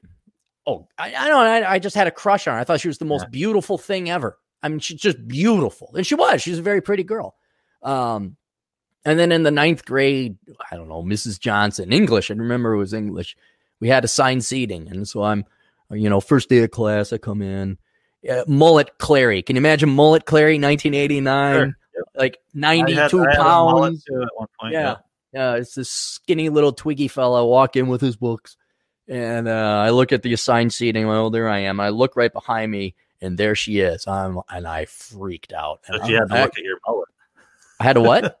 She had to look at your mullet. Uh, yeah, yeah, she had to look at my mullet. But I, I went to the teacher and like pleading for Jesus to spare you from hell. I'm like, you can't let me sit now. I got it. I can't do it. You gotta let it. And she she was wiser. She's like, well, how about how about you just try a week? I'm like, oh no, I can't. No, there's no way. Just do it. God, just please, I'll, I'll, I'll get an A in English. I'll even get an A, please, God, whatever. Um, and then I sat next to her, and she was the dumbest girl I have ever met. I mean, she, and to the point, I think there was something, maybe alcohol, baby. I'm not saying she was just a ditch. She was really dumb. Huh. And uh, now she was dumb but hot, and now she is a wreck. She is a wreck. That's a sad story. It's sad, but she kind of deserved it because what ended up happening is once I realized she was a complete idiot, I was no more intimidated by her and kind of like, oh, wow, I'm not that attracted to her anymore. And then we actually ended up kind of becoming friends, but I still like, oh, well, maybe we could go out and do something. You know, you're a dumb kid. You're horny. And her parents really liked me. Like, oh, yeah, go out with Aaron. He's a, you should go out with him. She wanted nothing to do with me. Uh, nothing. It was very clear. Mullet. He's looking yeah. at that mullet. I had a nice mullet. I had a real good mullet. Right back spiky hair up front, long thing in the back. Oh, yeah. yeah, the spiky hair up front. Yeah, or the side spike. Remember the side spikes? No, what were the side spikes? Well, that was that was big when we were young, the side spike. So you'd have a mullet in the back. You'd kind of yeah. have long on the sides, but there would be a side spike. Like instead of a part, you'd yeah. cut it really short there and spike it. I did not have, have that. that. No, we didn't have that. No, not in Wisconsin anyway. Um, mm. Anyway. Are uh, we, so do you need to do some more sponsors? Weren't we doing sponsors? Yeah, we were doing sponsors, but how that's how we roll here. I'm kind of all done with the sponsors. Uh, let me do a shout out. Uh, Conto Talk, Silvio Conto, Financial Survival Network dot com, The four oh five Media, uh, O'Shea Jackson, T J Martinell dot com, The Black Brigade dot org. You ever listen to that guy? I actually do. What a prick. What a it's prick. called it's called Quality Check. Yeah. Uh, I'm one of these idiots huh. that listens to I talk and then I'll listen to myself because it hones the crap. Don't don't listen. No, I do. I you do. Don't I'm have sorry. time. You don't have sorry. time. No, no. This is the mm, the coffee's good mornings usually with Missus D T. So not only does she have to listen to me pontificate all day, but then she listens to the podcast too. Yeah, but I don't. Uh, I can see her listening to it because she hadn't listened to it. She didn't do it. It's right. New to her. You knew what you said. Why do you have to listen to it again? Because I'm in the same room enjoying coffee with her. Oh, okay. I, it's, I don't know. I don't. At some point, there'll come a time where I won't. But I'm still, I'm still new at this, even with probably over two hundred episodes under my belt. Are you and, happy when you do this? Yeah. Okay. Sometimes that's all that me, matters. Yeah. Sometimes it makes me um um think more about what I'm talking about. Mm-hmm. So. I mean, the, the podcasts are designed for people to think and talk back at me, even though I don't hear them. Uh-huh. Right? It's supposed to be like a conversation, yeah, sort of. Okay. And so sometimes I'll hear myself saying something and something else will occur to me. So I anyway. love listening. I love listening to myself talk. Listen to the podcaster who likes to hear himself talk. Yeah, the black brigade dot org. So narcissistic. I'm like, people have asked me, like, don't you listen to yourself? I'm like, no, I know what I said. I don't want to listen. I got other shit to do. Well, like, you've got a lot of material, though, too. This is just a once a week thing. So it's not like, you know. The only thing I'll do when I listen to myself, um, there has to be somebody else there. It couldn't just be me doing a monologue. I have to have like a conversation. I have to relive a conversation is when there's just a dearth of podcasts. Like all the podcasters I listen to, like they didn't produce any material because of bad timing. I'm like, wow, shit, things are so bad. I guess I'll go listen to myself talk, you know, because I don't want to listen to music. I don't want to listen right. to the news. I'd rather, you know, listen to myself again and have a conversation with somebody I appreciate. But yeah, the there are times though, when I, when I say something, I'm like, ooh, I might've been too harsh there. Or, oh, I wonder if that was clear enough what I was getting at. And so then it is useful to kind of listen with fresh ears after the fact. Cause uh-huh. there are times, I mean, I'm sure you, sometimes you go, ooh, did I, you know, did that come across? Or maybe, you know, maybe There's that was, time. I, but yeah. Cause you never know when you're talking, you're just, it, you're rolling. It's I know, but stream of consciousness and you don't know if you're being clear or not. So last, last night, um, see, I think people like humans. They don't want this flawless performance. And if True. you goof up or, you know, I if someone drops an actual racial epithet, I'm like, okay, I've dropped racial epithets before. Doesn't mean I hate the Asians or the blacks or minority or whatever. But what? No one's no one's cut a racial joke. No one in in in the sense of rage has it. What? Everyone's perfectly calm, cool, and collected, and and are saintly right. like uh like uh, Hillary Clinton and ever. I like it when people like the last night, the weather guy, uh, he says with a big, br- he was talking about inches of snow and switching over to wind speeds. Uh-huh. And so he's talking inches, inches, inches. And he says the bitches instead of the breezes. Right.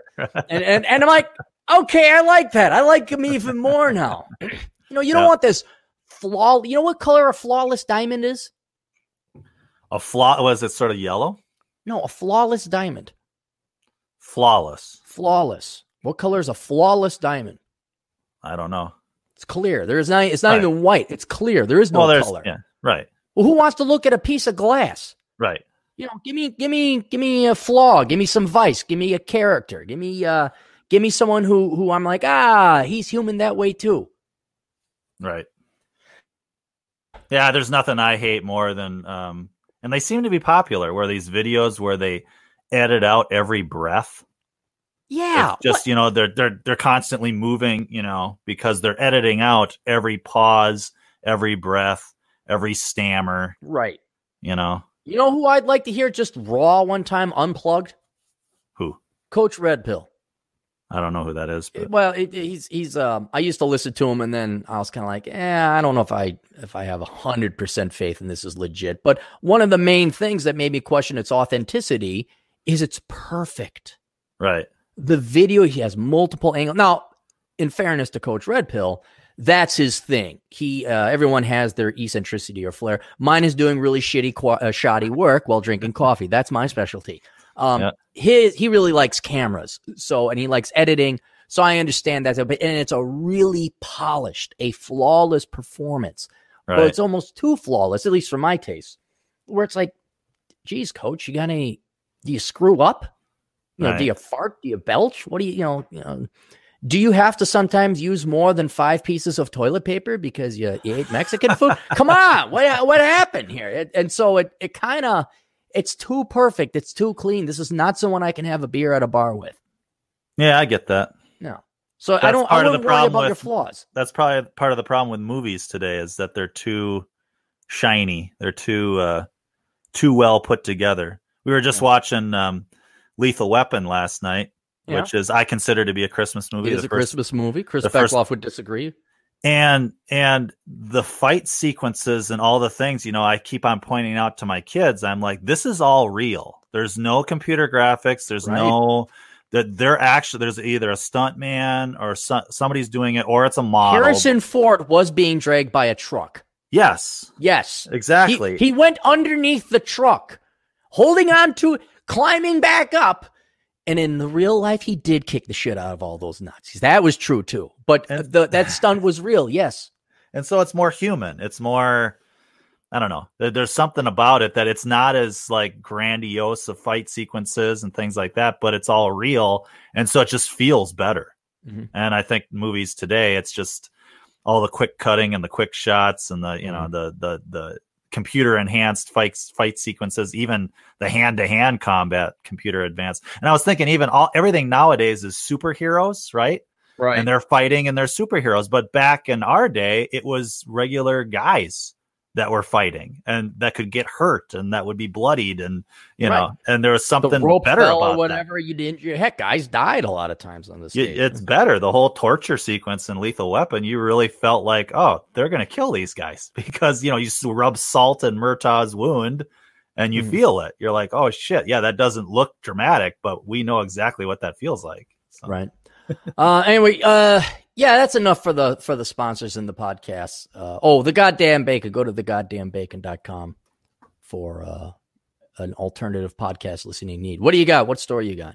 So the story was related to the millennials where um, it's the they're trying to justify their student loan forgiveness with the year of Jubilee of of the Bible, right? I thought they hated Christianity and Jews. Exactly. It's just like these people are so narcissistic and they think everything is so much about them that they'll pull out of their ass the year of Jubilee idea law from the Bible, from the Torah, and and use it. Do a one-off though. Well, we're going to use the year of Jubilee, but it's just going to be a one-off. It's not going to be a part of our culture. Oh, it's not no, gonna, I, I, no. And and I, you know, I don't know if you've you've heard you've thought about this story or, at all, but Um, the whole idea behind the year of Jubilee was every seven years, all debts were forgiven.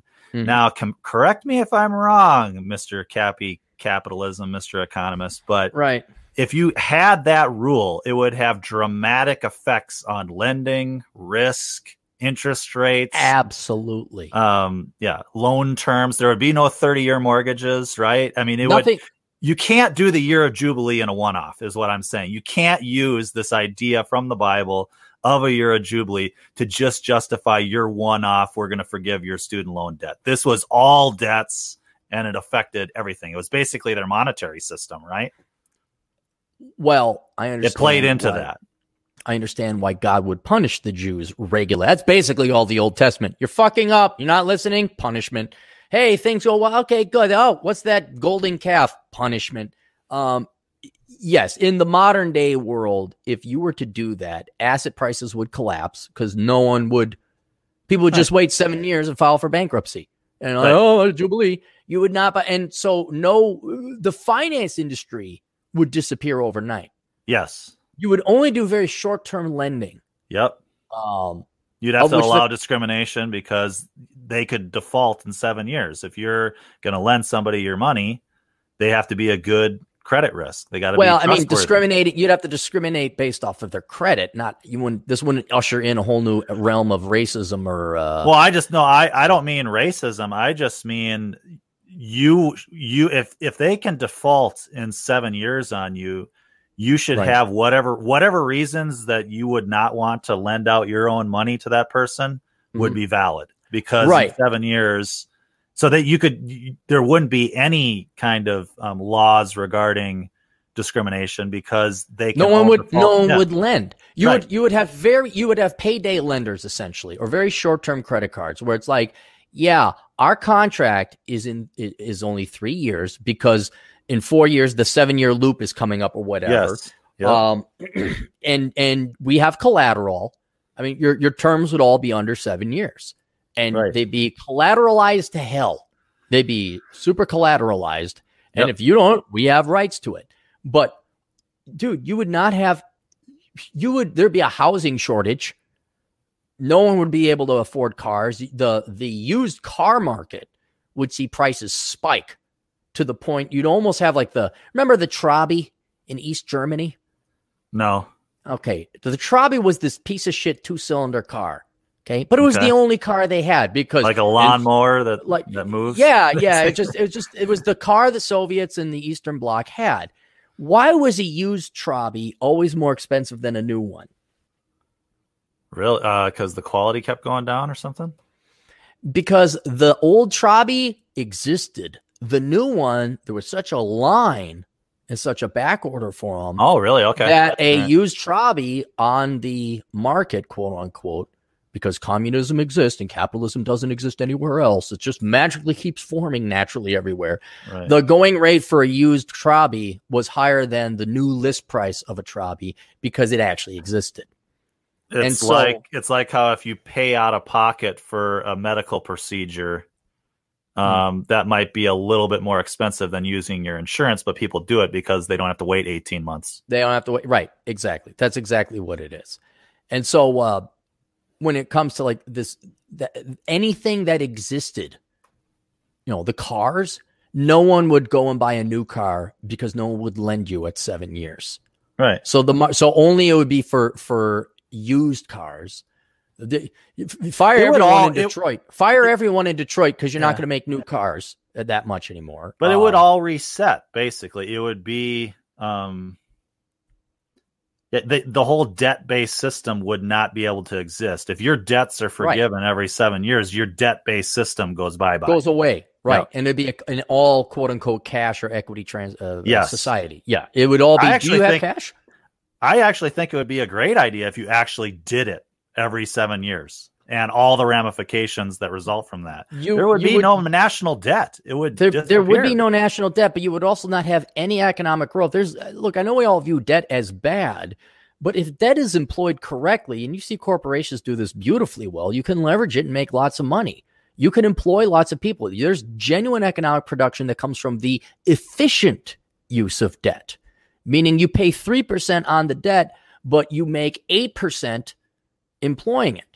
Um, but that's what I'm saying is that if it's every seven years, there would automatically be the efficient use of debt. Only good credit risks, only solid, you know, you wouldn't have all these. Or the mistakes. Short term, but what, yeah. okay, but what if, what, not everything is seven years. Let's, you got to build a building, a factory, a semiconductor plant. That's going to take three years to build. Sure. All right. Yep. Now you need to run it seven more years. It's a ten-year investment horizon just to get your original inve- return on investment back. And then after that, you start making, well, that's a ten-year investment horizon. That thing's never built. Right. So there, well, not well, everything make, is a seven-year investment let's, horizon. Okay, then let's just pick the right year then, you know, the, the year that makes the, the, the most sense. Um, okay. It could be, it could be a good thing. Yeah. No, it's not a good thing because you're endorsing people stealing. No, that they wouldn't be able to though, because you'd automatically you wouldn't be lending to people that, and as a result, if you actually went through, I was thinking about this. If you went through the year of Jubilee, everybody celebrates it, right? The, the, the it was always well, a celebration. There's another problem with that. But, but if somebody, on. but if somebody, but if somebody actually did stiff a lot of people, there's memory, and they wouldn't get those. They wouldn't get those loans the next seven year. No, um, because people who filed for bankruptcy back during the housing bubble and had a bankruptcy on their record, they didn't just the banks didn't just start lending to them within three. That's years what I'm together. saying, though. That's what I'm saying is that that wouldn't happen. The problem if it was a part of the system. There's another working problem with your idea. You can't have a specific year be Jubilee. Because as you approach that year, investment yeah. would drop, drastically drop, because now your investment horizon is ten years, then it's five years, now yeah. it's one year, now it's two year. So yeah. what, what would have to be is each loan would have a seven-year Jubilee provision. Yes. Which means there is no specific year. Every loan individually has a seven-year sunset period or something like that. Yeah. Of which well, you I think we're getting at through. My point, though, is that it affects everything. You can't yes. use this as a one-off. To, to you know, oh, yeah, they did it in the Bible. They should be able to do it now. I mean, these millennials think the entire world revolves around them, even the fucking Bible.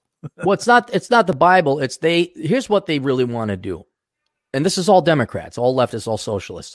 They think they're entitled to partially enslave other people to them. That's yeah. what this boils down to. The millennials want other people to, who who work and do real production in the world, oil rig workers, truck drivers, Uber drivers, uh, chefs, anyone who, who does real legitimate production. They want the rest of the people to enslave incremental more uh, parts of their lives to pay them so they could have the college experience. They could have a big four-year party. That's what the millennials want. So forget the economic arguments or rationality or could this work? Uh, was it? Is it possible? No, it's fucking theft. It's fucking slavery, and it's mm. fucking wrong. And I would, if I if there is a bailout, I will discriminate against millennials.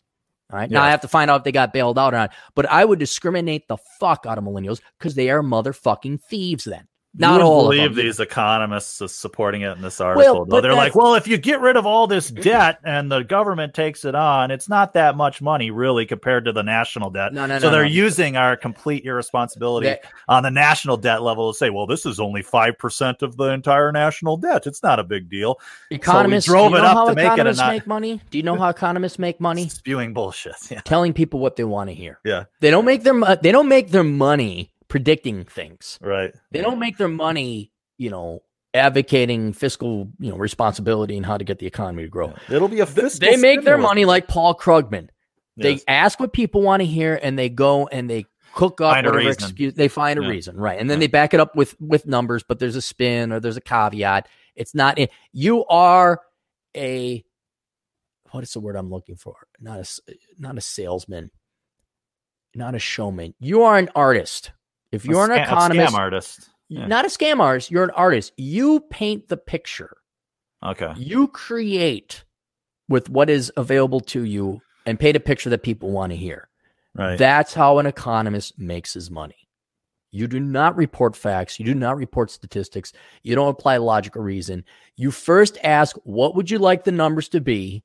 Yeah. What do you want me to be able, what statement, what political statement of essentially the theft of others people's money do you want me to go and find the economic data, rationale, and reason, and I will go and do it. Right. And the, the most masterful person who is one of the greatest economists in the world, and I do mean this, is Paul Krugman. Right, yeah. He's that a son total, of a bitch. Yeah. That son of a bitch doesn't believe one damn word of what he's saying. Probably but he is not. a yeah. brilliant maestro, a brilliant painter. Who can who can tell you anything you he could provide the economic argument for you to cut off your right arm and people would fucking believe it. That's where yeah. he he's very skilled. I think these some of these guys that are that skilled, they'll believe their own bullshit. They repeat things so many times to themselves that no, they actually believe I, it. No, you can't not not Krugman. He is smart. There's no way. There's no way he believes it. Same thing with Robert Reich. Robert Reich yeah. doesn't believe his own bullshit. He's too smart. He's too well spoken. I've I've seen these guys like they know they know they're smart. They know exactly what they're doing. Uh, they're Operation Evil. They yeah, know exactly maybe. the bullshit people want to hear, and they will sell it. Hey, give me a professorship. Give me the Department of Ag or not Ag Department of Labor. I had yeah okay. What do you want me to say? Good. Here's the data. That'll be a quarter million dollars and a golden parachute, please. Thank you very much. That's right. And the Jubilee is the same thing. I don't care what the economic arguments are. It's theft. We don't. We don't need to even have all the conversation that's been talked about the Jubilee That's been wasted time, because what it is, what it boils down to is theft, period. That's all there is. So on principled grounds alone, no, millennials, you dumb sons of bitches. You took right. other people's money. Those people need that fucking money. And if you don't return it, not only you thieves, you're parasites on top of it. And you should lose your voting rights, and you should have no fucking say in anything, and nobody should respect you. And society right. has every fucking moral right to discriminate at you and get as much of their fucking money back as possible. Yeah. And, and, you know, papering it, papering it over with cheaper money is still, well, that's theft. spreading it. That's, it's that's still now theft. everyone's, that hurts the poor the most. Yeah. Because now inflation. Geez, why is housing going up? I don't know. Could it be the fucking tripling of the money supply that we just did? Right. Now poor people are priced out. You could have gone in in two thousand nine. Now the stock market, that's overpriced. That, the dividends and, and earnings don't warrant it. Oh, look, it's a great economy. Housing keeps going up. The stock market keeps going up. Like, that's going up faster on your wages. It's not a good economy. It's, well, but people are, again, Operation Evil. Look, I can't fault Krugman or Reich or any of these guys. I can't fault the Democrat, like the pros. I can't fault Obama. I can't fault, uh, I'm trying to think. I can't no, fault. All- You always fault the people, the people that believe it. Yeah, I can't fault whoever convinced women to spend three thousand dollars on the shoes that have a red sole underneath them. Right. I can't I can't fault Oprah. You almost got to applaud her. You know, if the people are going to pay for stupid lies and shit, they're going to pay. I can't even fault the professors for taking one point five trillion dollars from the millennials and then brilliantly getting the millennials to think it's evil white male Republicans. Right. That is the cause of fault. Meanwhile, these fucking professors and college admin people drive around in their Lexuses and their Range Rover. Oh, yeah, it's the Republicans. Yeah, they took your money. Right. But isn't it's it just the height of, it's the height of narcissism to take something thousands of years old from the Bible? They're basically doing what what they criticize Christians of doing, of taking one little thing out of the Bible, yeah. right, and saying cafeteria well, Christians. Right. Here's here's my evidence. Here's uh, here's why I'm righteous. I'm right about this. Look, the Bible says this. I'm right, mm-hmm. and they're do- they're doing that to be- benefit solely themselves. And it's like right. they're not thinking it through. That if you're actually going to do this, it pretty much, like you said, it destroys our entire system. Here. And Here's, we'd have to start over from scratch, and everything would be different. They don't care about that. Right. They, they don't care. Here's one thing they do care about. If they get bailed out, what will happen to them in history? If they get, what do you mean? Who? How they're going to be let's looked go at by history? Two, five hundred years from now, some academic, some historian looks back at the history of the United States. As it stands right now, who's going to take the brunt of the blame for the collapse of the United States? Oh, they will, right? No. Who? Who is who, if you look at the data, who is to blame for the collapse? Who is oh, well, the boomers. Yeah. The boomers. Yeah. Right now, the boomers are, and legitimately so, because it's true, the scapegoats for the collapse of the new Roman Empire. Right. If we bail out the millennials, guess what? Oh, they get it then. They're going to get it. Yeah. Now, one can make the argument that most of their lives are irrelevant anyway, because nobody cares. I mean, they're not going to achieve it. The vast majority of people don't achieve anything. So most people live and die in vain anyway. So this is why you should focus on family stuff like that. But the millennials yep. are vain enough. They think they're smart. They're intelligent. If they get bailed out, they will, f- while they're still alive. You think the okay boomer hashtag is dismissive. What do you say? Okay, millennial. Right. Like you, you just stole one point five trillion dollars from the American people. I mean, nobody. You think the boomers have no respect? Wait till the millennials get bailed out. You think there's discrimination now against the, wait till the millennials get bailed yeah. out. And if you give a damn about the future, you will die and be remembered as the butt end of all joke. You will be remembered as, oh, that was the gen. The boomers, eh, Gen, Gen X, we don't exist. We're a mythical generation. We never even right. existed. The millennials are going to be the butt end of the jokes. They're going to be the bread and circuses. And whether they have the capacity to have shame in that is even debatable. Right. Um, but while they're still alive, just okay, millennial. That will eclipse and, and, and yeah, overshadow that, okay, boomer. if that ever happens, whenever you deal with a millennial, you just uh, uh, turn your pockets inside out and to show them there's hey, nothing yeah, you can steal yeah, from me. You could, like, yeah. I got nothing you can take from me, millennial. No, uh, my sorry, pockets millennial. Returned. Sorry. You know, like I'd be on, you know what, you know what I would do?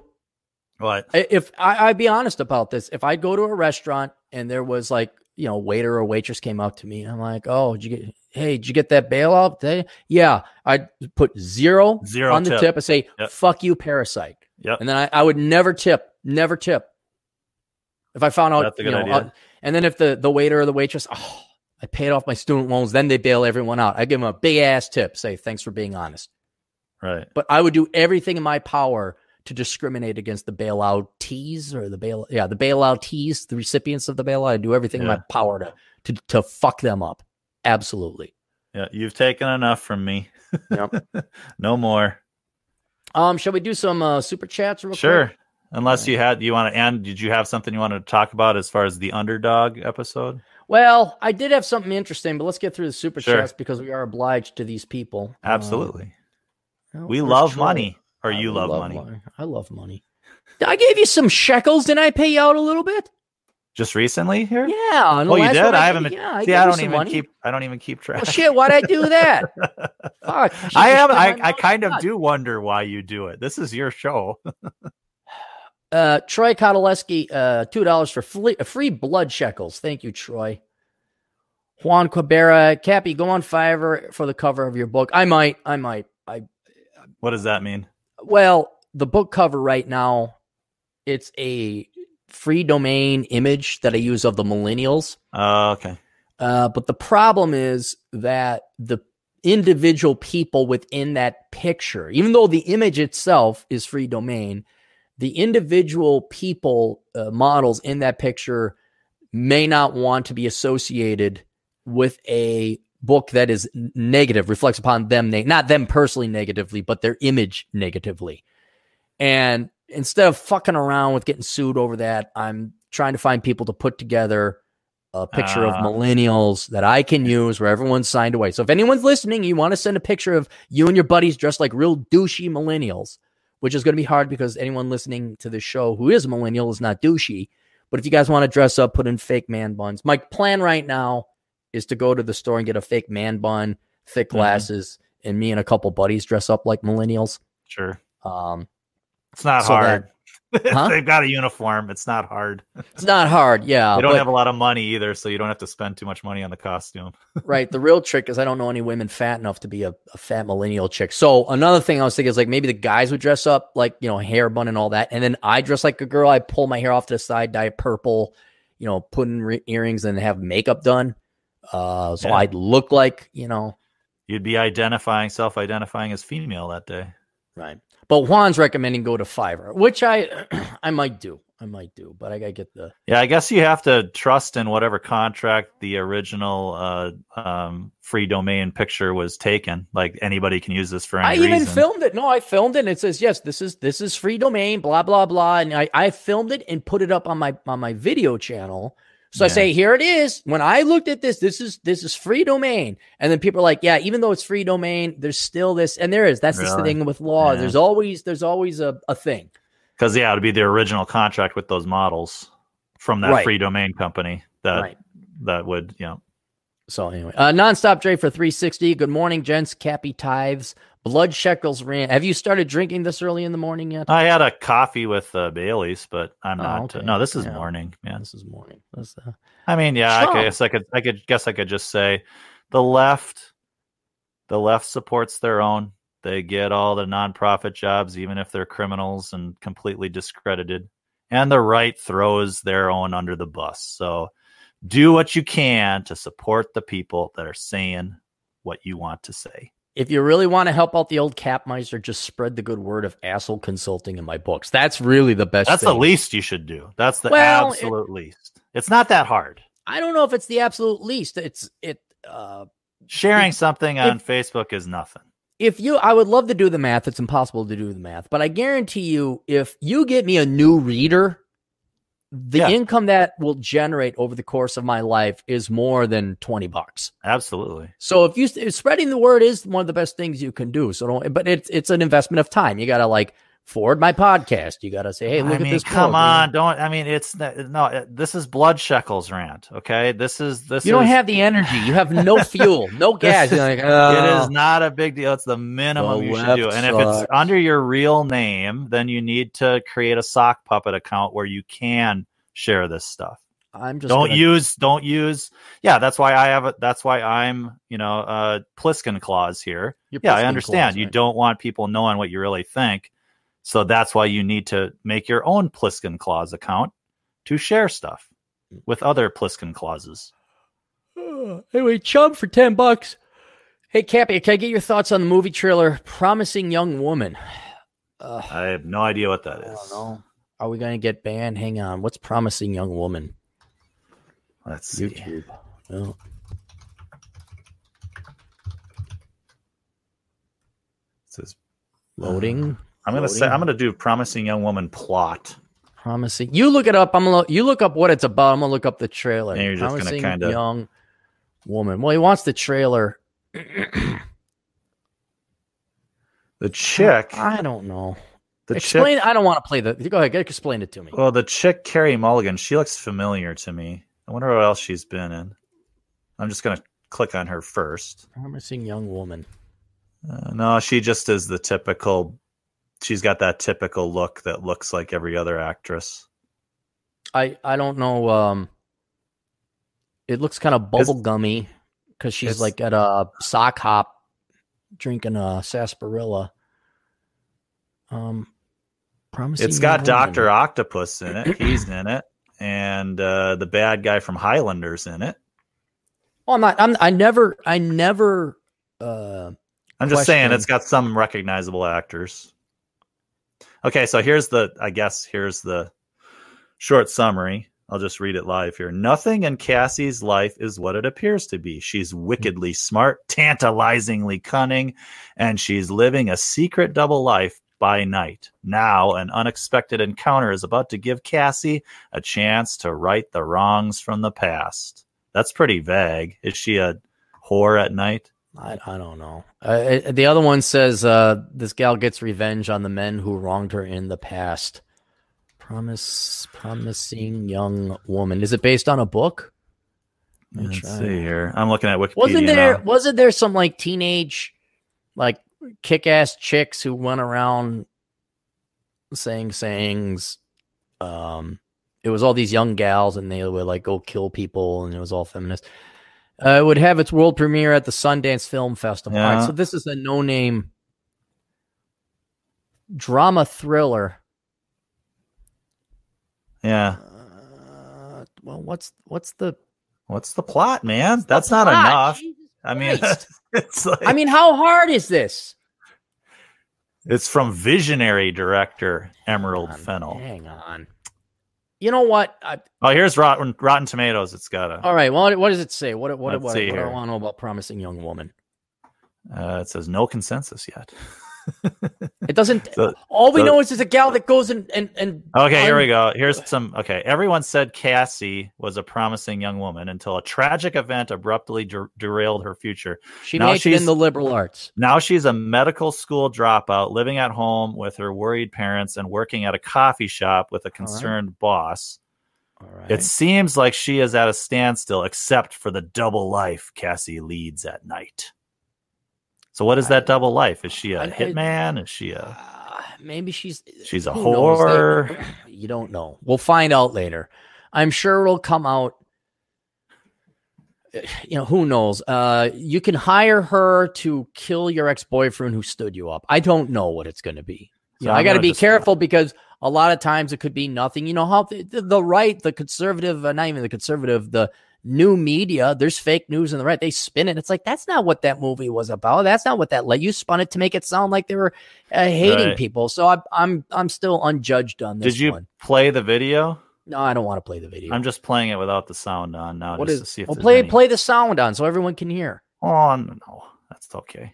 All right, don't play with the sound on. You just Jesus keep talking. Christ, don't you have chocolate talking. syrup on your ice cream. I just want to see if I can tell what her secret double life is. Does she like assassinate people? Is that it? She's drunk in the beginning of the, or she's either pretending to be drunk or she's actually drunk in the beginning of the movie. Okay. Trailer. Uh, now she's getting taken advantage of, date rape or something. Okay, maybe that's not good. On. She has a right to go and, and hunt him. Uh, no, she's not drunk. She is fully awake.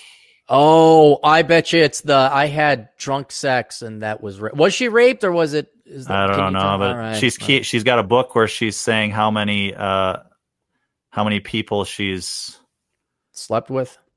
Or, yeah, or or done the sting, done the sting operation. She's oh. she's pretending to be drunk to get date raped, and as they start to date rape her, then she has them by the balls. Basically. Is that what it is? Yep. So I don't know if she is. Uh, she might be uh, extorting money from them or something. There's no violence yet, but all the guys try to get with her, and then she shows she's fully sober, and they're all scared. So this looks like uh, okay. Yeah. I it, it so far it looks like terrible. Another it, it it looks like it. Well, let's put it. It looks like another wedge driven between the sexes. Yeah, this looks like another victimhood movie that we're all just looking Men for some drunk all, woman. Oh yes, but, yeah. yes. I and I'm. This will not bring men and women closer together. This will just re-solidify or reconsolidate uh, what everyone in their own camp believes. That is, yeah. women will believe that men are all rapists and dirty and, and all that. Uh, men will be even like, wow, they made a movie about this, and and men are just going to be driven away. I I don't know. This So this is a nothing burger. This is just the repeat. This is just more of the same is what I'm saying. Yeah. Okay. Payback never looked so promising. That's the tagline. Oh, Payback. Okay. Payback never looked so promising is how it ends. And not nonstop Dre three sixty. I tell girls that approach me, I won't spend money on them or waste my time with them unless we're having sex, and works wonders. Yet again, I'm five, six foot one. Well, yeah, Dre's Mister Frickin' good looking guy. And thoughts on the eighty-three year old woman on Tinder? Oh yeah, we gotta look that up. eighty.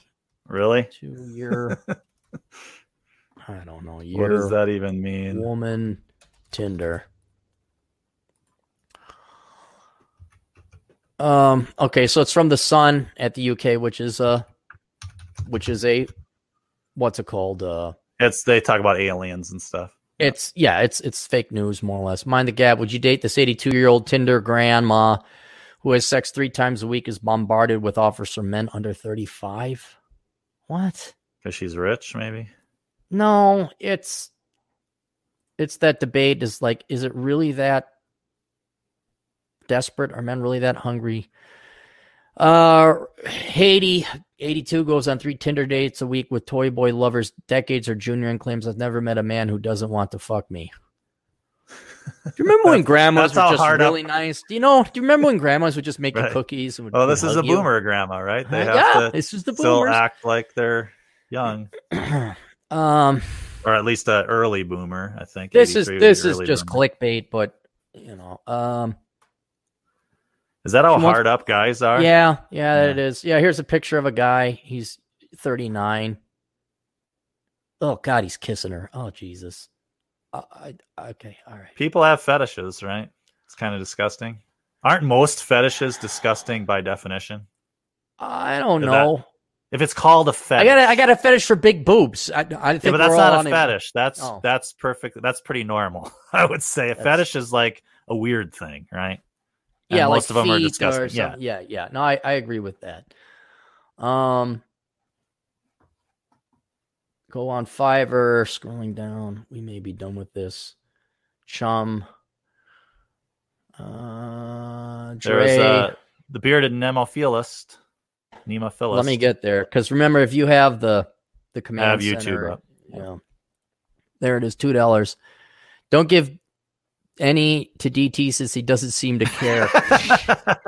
his his blood shekels rant was really shit. It was really, uh, leftist, uh, helping out uh, right wingers throw you under a bus. I understand money. Why you're giving me money because you're a fair person, right? I'm you're a fair like, person, you know, but you don't have to. No, I. That's don't. What I'll just say.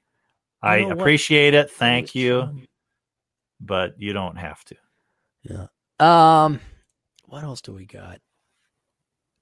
I got a, a fan mail. I, I don't know how much. Um, I got about half an hour left. Uh, California, they have a solution to their problem of homelessness. You know, know what it is? Uh, is it giving them a ticket to somewhere else? No, they okay. think they're going to put them on a cruise ship. Um, a cruise, and I'll just and we're not going to go. Booze cruise. It's a booze cruise. Here, here's how dumb journalism is, and how dumb the people are that journalists report on. Is you don't need to read the whole article to know this is bad idea, Genes. Um, so, so what I'm going to look out of. Do you have the article? Oakland, California. Rebecca Kaplan was reading an old article about hurricanes when she got an idea. Now we're going to look up Rebecca Kaplan here in a moment and see if she's ever worked a real job in her life, and if she happens to have a degree in actuarial science. Uh, the violent windstorms typically aren't a concern for the Oakland, California City uh, Council president constituents, but a creative solution for housing the storm victims caught her eye. If a cruise ship could be used as emergency housing in natural disasters, maybe they could ha- be used to help Oakland's emergency homelessness. Why is this already a bad idea, D T? On many, uh, many levels, why is this already a bad idea? I mean, cruise ships are disgusting enough with paying customers, right? There's always like Norwalk disease. virus. How many are how many, like the entire ship was puking? I mean, right. They're bad enough when people spend thousands of dollars to be on them. What do you think they're going to look like when? Oh, here's where we're housing cruise, you, dude. That would that would immediately. There was like this horror film and had Donald Sutherland, an old Donald Sutherland in it, where. uh An experimental ship had gone wrong and some kind of alien technology had taken it over and all the human, it was just, and that's what I'm imagining this is going to happen. This yes. is going to be such a petri dish of shit oh and God. disease. Everyone, dude, you could send that thing out in a week. Everyone, you could send it out with all the food in the world. Yep. It, they're going to die. They're going right. to, sh- oh God, who's going to babysit? Oh my God. oh, Uh, yeah, the disease cruise. Uh, the housing crisis in the city that sits across from Bay at San Francisco has resulted in a surge of tent encampments along city sidewalks, under freeway overhangs, public parks. Latest count, more than four thousand people are experiencing homelessness in a city of just over four hundred thousand, up forty-seven percent in two years. Um, yeah, there's Rebecca Kaplan. Um, it looks like a guy, right? It looks like a guy. Yeah. And, and, and, and we can already... Let's just look up. Rebecca sort of almost Kaplan. Looks like Negan in Walking Dead. Rebecca Kaplan. Are we sure? Uh, uh, here we go. She was guy. originally a female. No, it's a guy. It looks like a guy. Um, member Democrat Party, blah, blah, blah. Ran for mayor, third place. Um, balancing budget measures. Cuddy times with ICE, election norm, history, normal stuff. Personal. Kaplan is bisexual and has been identified by a lesbian in the press. Okay, that's not, no, that's it, not a surprise based on this it's picture. Not, it's I not see. well, but it it. I'm trying to find her bio. I I, I guess okay.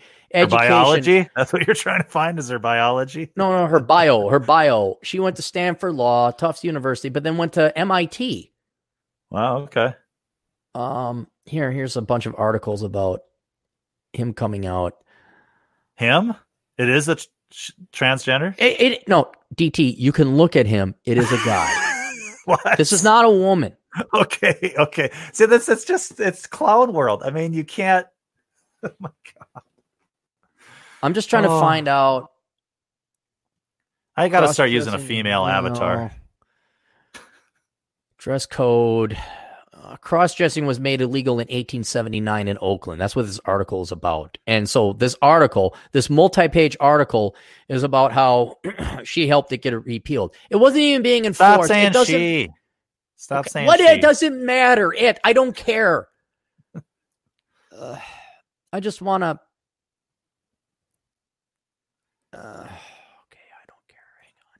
I, I don't care. So this cruise ship would be after the homeless have stayed on it at port. You could you could advertise for normal people to be on it to boost their immune system. Right. right. They'd uh, just be around pathogens, and automatically it boosts your immune system on the right. homeless, the tent city cruise ship. She's been, she's been working in politics since two thousand two. Earned a Bachelor's of Science at Massachusetts Institute of Technology. Okay, so, so that, no, I mean, that, yeah, they, it makes sense tragic. that a guy. It makes sense that a guy would go to M I T. Well, so. I, I just it's it's kind of sad. And tra- this reminds me of Phyllis Kahn. Remember Phyllis Kahn? Yeah. All right, big Marxist leftist boomer who got kicked out by the Somalis in her in her council. Um, she More, had a degree a cisgendered, in cisgendered cisgendered woman, right? Whatever, but uh, Phyllis Kahn had a, a legit degree. This woman, man, whatever, has a legit degree, and and then yeah. they wasted their talents. Now she has a master's in urban arts and environmental policy and a Juris Doctorate from Stanford Law School. It, and I don't know how you can go to M I T and think that this is a good idea mm-hmm. to put. I don't know. Well, if you're confused about your gender, um, I, I think you're going to be confused about everything. Yeah, I I don't. Oh, well.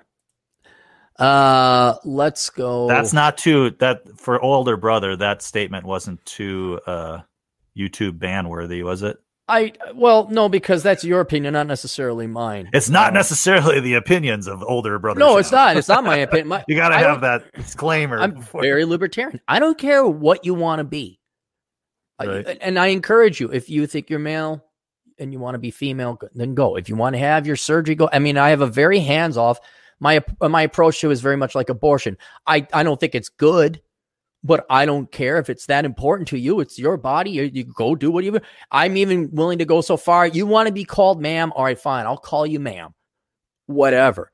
But oh, yeah, the problem, out of respect, sure. Out of, yeah. out of the individual's respect, right. Yeah. But don't tell me that there's nothing wrong with you.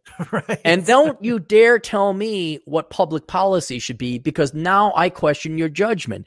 And now, and this doesn't have anything to do with politics. This is, do you know what you're doing? You're in charge of this department or this budget. Yeah. How effective are you going to be for the taxpayer? Where your constituents are predominantly leftists in Oakland. It does, it, it, the, the politics really have nothing to do with this. It's, and then there's also a concern where, um, oh, was it transgender, trans? I forget what it was. People who want to get the surgery, four in ten attempt suicide. Right. Yeah. It's not so for their good. own sake. I'm like, yeah. God almighty, guys, you know, maybe there's a mental problem. I'm not saying you can't, you know, by all means, but please go talk to a therapist. Right. Um, and this has nothing to do with it. That's not an ism or an ist. It's an actual genuine concern and care. Like, right. guys, um, let's set politics aside for a second. Yeah. I know you're going to vote for the, for the tuberculosis boat. Okay. That's fine. Uh, Question about your judgment and your ability? Uh, you think that's good? You know, what? I'll give you a... Pre- Am I a big fan of the homeless? No. No. I I made damn sure I wasn't homeless. I suffered and endured. I made sure I wasn't homeless. Uh, at the same time, why why would I be against the, the tuberculosis boat? What is what is guaranteed to happen if we have the tuberculosis boat going exchanging our fecal material? The tur- tuberculosis boat. What, what's going to happen in a week? That thing goes out for a week. What's going to happen? Well, it just stays at port. Okay, so it's even worse. What's going to happen on the boat? What's going the end gonna... result is what going to be what on that boat? Uh, the boat's going to get destroyed, right? Death. They're yeah. all going to die. Right. Or they're going to get the worst disease that the worst person has. It's going to go lowest common denominator very quickly, and right. people are going to die. I do not necessarily want that to happen. That's why this is a bad idea. So I, I'm not, you know, I'm not this total tyrant well, and evil person. But yeah, the, the evil side, the dark side of D T says, well, yeah, put them on the do- boat and put them out to sea and Right. Forget I, about them. I yeah, mean, that's this, you know. It's, it's not even a moral point I'm trying to make. It's one of logic. I'm like, is anyone thinking this through? This could Wait. easily be, easily be put to nefarious purposes. Easily. Yeah. You got a bunch of homeless people that don't have any I D. You put them on a boat and the next, and the, well, we're going to keep it at next port. port of call. We're going to keep it at port, but that's not, it's not a short step to say, well, we'll put them out to sea And then it's an even shorter step to, wow, this boat just happened to hit an iceberg and, and sink. You know, I mean, it could easily be put to nefarious. I'm talking about Operation it, Evil. You know, no, no, I. They're their own worst punishment. Um, got a fan mail here. Okay, Mike writes, "Hi, Aaron. Actually, I had else something come up in the meantime. A girl I know who just turned thirty-five shared this on her Facebook wall. It was then shared by additional girls I know who are single and in the same boat. The article itself seems to be nothing but opinions and feelings, no fact." Well, that's all writing yes. about dating. "If anything, it's an example of the lies you speak about. Just stresses how lucky we are to have come across your content, uh, Rolos, et cetera. As Chad called them in the recent podcast, this is the oncoming leftover generation, a group we have never had in society. Be great to have a video to help reinforce this to those of us who are slightly more enlightened." Um, so I pulled it up here. You want to take a, a break real quick? I got about twenty minutes. I'm going to go gargle with some stuff, and we'll we'll call it a, an end after I read through this. Sure. All right, let's do that. I'm going to take a break. Get my coffee. I can I can talk a little bit. The tuberculosis bowl, spreading your piss and your feces everywhere. That's pretty good. The tuberculosis bowl. It's a little too many syllables, though, for the love boat. What's a better word? The love boat. The ooh, uh, the filth boat. The filth boat. So he's going to gargle. Just couldn't make it another twenty minutes. And get some more coffee. Old D T, I, mm, the coffee's good. Mm, the coffee's good. That basically means, who is John Galt? That basically means, what are you going to do about it? There's nothing you can do. It's kind of a nihilistic statement from my perspective. Mm, the coffee's good. But old D T, I've been drinking too much coffee lately and getting old. Oh, the heartburn. You can't do it. You can't have too much coffee. Best in moderation when you get to D T's age. So I've had to cut back to one coffee a morning. Instead of my usual the two. The tetanus boat. The tetanus boat. There you go. See, I was saying, I was saying, uh, oh. Cap, Cappy, I was saying that that's tuberculosis boat. That's too many syllables. How about Maybe. the tetanus boat? No, tetanus, love. That's, uh, yeah, I was thinking the filth boat. The filth boat. Something and something a Scooby-Doo. Exactly. All right. Um. This is More from coffee. the Hardy More Soul. More coffee, huh? More coffee. Yeah, now I gotta get going. I gotta take a shower. G F is gonna swing on by for lunch. um, this is from the hardy soul dot com. You're allowed to have a baby after thirty-five. D T, are you allowed to have a baby after thirty-five? Uh, who who is allowed? Well, the, women are women, women allowed to have a baby? Is, is anybody allowed to have a baby after thirty-five? It might be very, very difficult, and are your there, baby okay. might have all kinds of problems. Are there and... armed guards? Is there the anti-baby after thirty-five brigade? No, no, no, no one's stopping you. No. Uh, this has got a lot of pictures. In fact, you, if you spend enough money, you can pretty much have a baby almost whenever, but it's very risky. Right. So.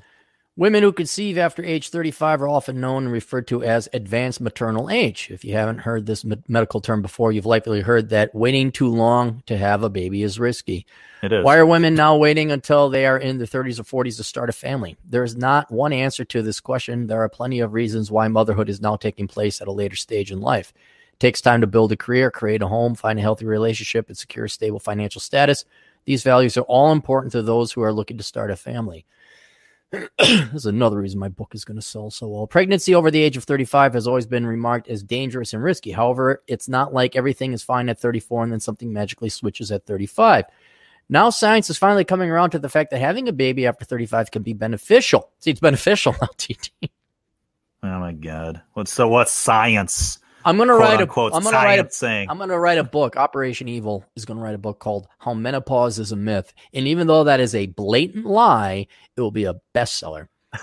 Yeah. And it shouldn't be considered as a deterrent for healthy women. Compared to a couple decades ago, there's been quite a change. Birth rates for women in the age of thirty-five to thirty-nine have skyrocketed since the seventies. Typically, women in their thirties and forties are generally healthy enough to conceive, the National Center for Health Statistics says. that this is now the fastest growing w- group of women who have children. Yeah, and it's without dads. Uh, even in the media, we're seeing more and more women announce pregnancies after the age of thirty-five. Carrie Underwood has announced recent pregnancy at age thirty-five. Halle Bailey had her first child at forty-one and her second forty-seven. A new Duchess of Sussex, Meghan Markle, announced her first pregnancy at thirty-seven. No matter the age or stage in life, having a baby could be a little scary regardless. However, medically speaking, it's not unusual anymore for women to wait a little later to start or continue a family, and in many cases, it isn't even more difficult. There are many ongoing studies on the subject. One particular study in the New England Cenarian, oh, Cesnarian, what they do is C-section, okay, found that having a baby later in life can actually help you live longer. Because fuck the kid, right? The kid may come out with Down syndrome, but as long as you live longer. Another Maybe. paper, research paper called Feeling Old Versus Being Old has found that having a baby when you're older may help you live a happier and more carefree. May. May. Do you believe any of these studies, D T? No. No, I don't. And I was just thinking as you're talking, um, you know, the anti-vaxxers like to say that the rates of autism are up because of vaccines, right? Well, maybe okay. the rates of autism are up is because more women over thirty-five are having kids. I uh, disagree with both. I yeah. guarantee you it is because there is no dad around.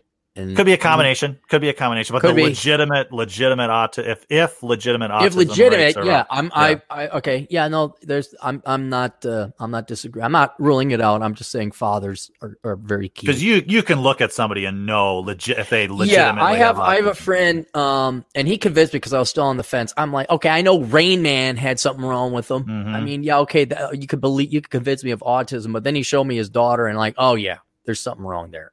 Yeah. Um. But for every one of those, I still say there's ten fo- fakes and posers. Sure. I'm um, just doing it. Um, raising a baby also does wonders for the adult brain. Well, that then why are they outsourcing them immediately to daycare? Like it's just fuck. You can't even make. You can't. So this get is narcissism. This is just a display of huge narcissism, not thinking about the kids at all. See, here's a study. A study says, well, then it must be true. Right. And the Journal of the American Geriatric Society shares how teaching and watching your baby learn and grow has been shown to improve your mem- memory, mental reasoning, and problem-solving skills, all of which keep your brain sharp. Is that what being- hang on, it's not done. Unfortunately, most of us being grade A careers, Kawanta ha-has, will never see our children grow up because we hired nannies. I added that. So if you're inching closer to thirty-five or forty, you haven't started a family yet, try not to stress. You can still achieve a healthy pregnancy in this advanced maternal age. Uh, science confirms, confirms, confirms, She cited a bunch of studies. Remember, it, it's one week, salt is bad for you. Yes. The next week, it's the greatest thing. Then it's bad, but then it's good. And fat is bad. And fat is good. Right. And I want to know who did these studies. And they always, here's the other thing. The study themselves, when I did the research for the, the numbers chapter of the millennials, I had to be very clear what they said. Suggests, indicates, right, hints to. That's con- uh, not concludes. Not conclusive, yeah. Right. You know, it's like the ancient aliens guys. It could be aliens. Could be yeah, alien. I, yeah. I, I guess it could be aliens. Yeah. Yeah, okay. Science confirms that conceiving at a later stage in life is not only doable, but the experience may even come with added benefits. Keep your body healthy and focus on building the life you want. You're allowed to have a baby after thirty-five. Um, D T, what is the correct response to this? I mean, you can, but it's better to have babies earlier, clearly. No, there's the incorrect answer. Okay. Incorrect answer. Well, you're going to do an Operation Evil answer, which it's like, I'm, yeah, I'm, wait, yes. ladies, wait. Not wait, even, you can wait as long as you want. What? Are you going to stop? No. No. Are you going to convince women of biological reality? We couldn't convince them to stop majoring in stupid shit. Are you going right. to convince them of this? No. No. Are you going to convince them to eat the broccoli when someone's selling them ice cream? No. So this is like Star Wars Episode Four: A New Hope. This this article is the new hope of being able to have a family in advanced age. So the you could be answer, that eighty-three year old. You could be that eighty-three yeah year yeah. Old. You could be the eighty-three year old. Right right right. So what's the correct response? Just let them do it. Let it burn. There's several correct response, but the correct answer is let it burn. Okay. Yeah. The correct answer is to not even get worked up about this, boys. Don't don't even get worked up about it. I know it's like seeing someone about to take a hammer and hit their hand. You're like, hey, wait a minute. to right. get to the level of Zen, to get to the level of Cappy, you need to do. We are totally ohming out. Just let it happen. Because I need to enjoy the show. People who believe this, are they libertarian, conservative, traditionalists who are pro-America and small state and pro-freedom? Not at all. They're, nope. They live in filthy nope. Democrat, blue, leftist shithole cities, and yep, and they hate us. The statement that you can go and live your life, what does that tell you right there about, about their incentives and, and their moral focus? Well, it's all about them. It's all yeah. about them. D T, do you love your children more than you love you? Oh, I love my children that more is, than I love Missus D T. I mean, that's just that, the, that's that's the, you know, you love your spouse and then you realize, holy shit, the love gets even stronger with your own kids. So the only form of love is when you love somebody else more than you. That is yes. only how love can, and that person loves you more than they love themselves. That is the only way love can occur. And if you are obsessed about yourself and you view what, how do they view their children, D T?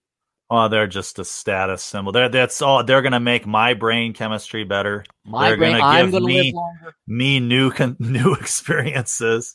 You know, you, the, that that usually is done by being a grandparent. you yeah. know, that's a, of course that, that's why they they have uh, uh, nursing homes. They'll have uh, kids visit, or they'll bring the nursing home people to the school, and they'll sure. interact with the little toddlers and the little kids and stuff because it is good for it is good yeah. for you. Yeah, I. The children, if they have them. Now, the real victim here is going to be the children because they will be malattended to. They will not be raised. Mommy's got to go get her M B A or whatever. um, the kids will be fucked up. They will make their mother's lives hell. I don't even think there's going to be a dad around. No. Uh, well, this is, yeah, if you're waiting that long. Yeah. You, this you, is like sperm bank type stuff. Yeah. yeah, this is sperm bank because now thirty-five, yeah, you can be attractive, but. You know, I won't lie. I'm still looking at the twenty-eight, twenty-nine-year-olds. That really hasn't changed much. Uh, it It's over. And you don't need to get angry. You do need to shed a tear for the children. There is actually a real victim here. And that is going to mm-hmm. be any children, unfortunately, you brought into this. But just enjoy the show, guys. Enjoy the show. Let it happen. Um, I am just... amazed at the lies that Lon told. I just, I just find it such a fascinating insight into human psychology. Just, wow, you, you are completely incapable of taking any external stimuli or evidence and incorporating that into your thinking. You, you are so myopic, so solipsistic. You only really think you're the only variable here. Everything else is just going to bend to your will. And mm-hmm. men are not a factor. I, I really invest your money. I'm, I'm probably going to do this. I got to go and find out what publicly traded companies are involved in the frozen egg industry. Sure. Or yeah. the I V F industry. I really, I do. Um, yeah. We could call it the Spinster Mutual Fund. We just invested cats, wine, and I V F. Yeah. Yeah. Veterinary clinics or whatever. Yeah. Chris in Phoenix, uh, thoughts on male bodybuilder marrying a pleasure doll. Uh, was that Ugh. another Sun Times? I, I, I bodybuilder. We also have to keep in mind, guys, that there are mentally ill people out there. Yes. It's not married to a bodybuilder. Well, there's our, you know, our favorite movie or one of our favorite uh, sci-fi creations is Firefly, right? Remember yeah. What about it? You, well, there was in the movie, uh, sequel Serenity, there was the, yeah. the whatever Mister Universe who married his love bot. That's a Wait, part of that what? movie. You don't yeah, remember? Yeah, but that, that was like down the road where they're like, oh, they yes. basically look completely human yeah. and they interact and yeah. Actor and bodybuilder Yuri Tolocho popped a big question to his girlfriend Margot, sex doll. Um, yeah, I there's something wrong. Uh, or that's just publicity. Or it's a shtick. Right? That's just a yeah. publicity stunt. Yeah, that's. I I'm not going to resort to that as a publicity stunt. That's it. That's all we got. Uh, you want to plug your shit? Sure. I uh, podcast at black brigade dot org. I've also got a YouTube channel called Black Brigade right now, and it's a weekly podcast where I just do my thing. And, why? Uh, why was it? Why was that the big epiphany on the other one? Was it just that oh, the report came God? out and you but you didn't believe there was a God anymore, so now you were free? Was that the short? No, no. Well, it's not that I don't um, believe that there's a God. It's just that I, I It seems obvious. I, I know you probably go, well, duh, D T. That's I tuned obvious. out because it was politics. I couldn't handle it. Not, okay. not that not that your presentation was bad. It's just I, I was not in the mood to listen to politics. Okay. And what I was what I was trying to get across, and why this was kind of turning a corner for me, is that is that all these feelings that I've had, all these expectations, all these um, kind of looking at the world and going, what the fuck, God, was because I became a Christian. I thought mm-hmm. I was entering this reality, right? That was right. the true reality. Right. And uh, after all this time, I finally realized I've been kind of raging at God. And I think I, I realized that I was going through the stages of grief of the death of that God. Uh-huh. And I finally reached the acceptance stage where not only is that God dead, uh, he never existed in the first place. All these things are a result of me kind of going down this path of that being the reality. And, and, just, and, and it was a weird feeling to realize, holy crap, all of this is due to me getting on my knees and saying, I'm a Christian. You know, I, right. I, and, and you expect there to be a difference. And when there's no difference, like all these, all these things that happened to me, they wouldn't be in that, um, system. They wouldn't, that you wouldn't be viewing these events with that kind of philosophy, kind of, um, you know, this is the way it should be. And here's right. how it's and not expectation, right? Yeah, expectations right. and, and random things happening to you are just random. If you don't right. think that there's, so you, you are now, you have achieved atheism is what you're calling, is what you're saying. Uh, I don't know. If or it's there atheism. Might be a guy out there, but he doesn't give a shit. He's not here. Well, and, and maybe he does give a shit, but he can't do anything, but, but it's right. just chance and choice. In this reality, it's chance and choice. Things happen to you because of chance or because of other people's choices, or a combination of the two. I was in the wrong place at the wrong time when this right. guy chose to do this God, to me. I met these two guys when I ended up becoming friends over the internet. Now I got to hang out with them on the podcast. Jeez, that was a bad time going to Brit's Pub. Bad choice. Exactly. So, I, it, you know, it, um, and it does feel different. It feel, I feel like I've been reading Nietzsche, and there's the, you know, the Zarathustra that comes down out of the mountains and says, God is dead. God is dead. And I'm kind of taking that one step further and saying, no, he was never alive. No. And so a little further down that Nietzschean path, which is interesting.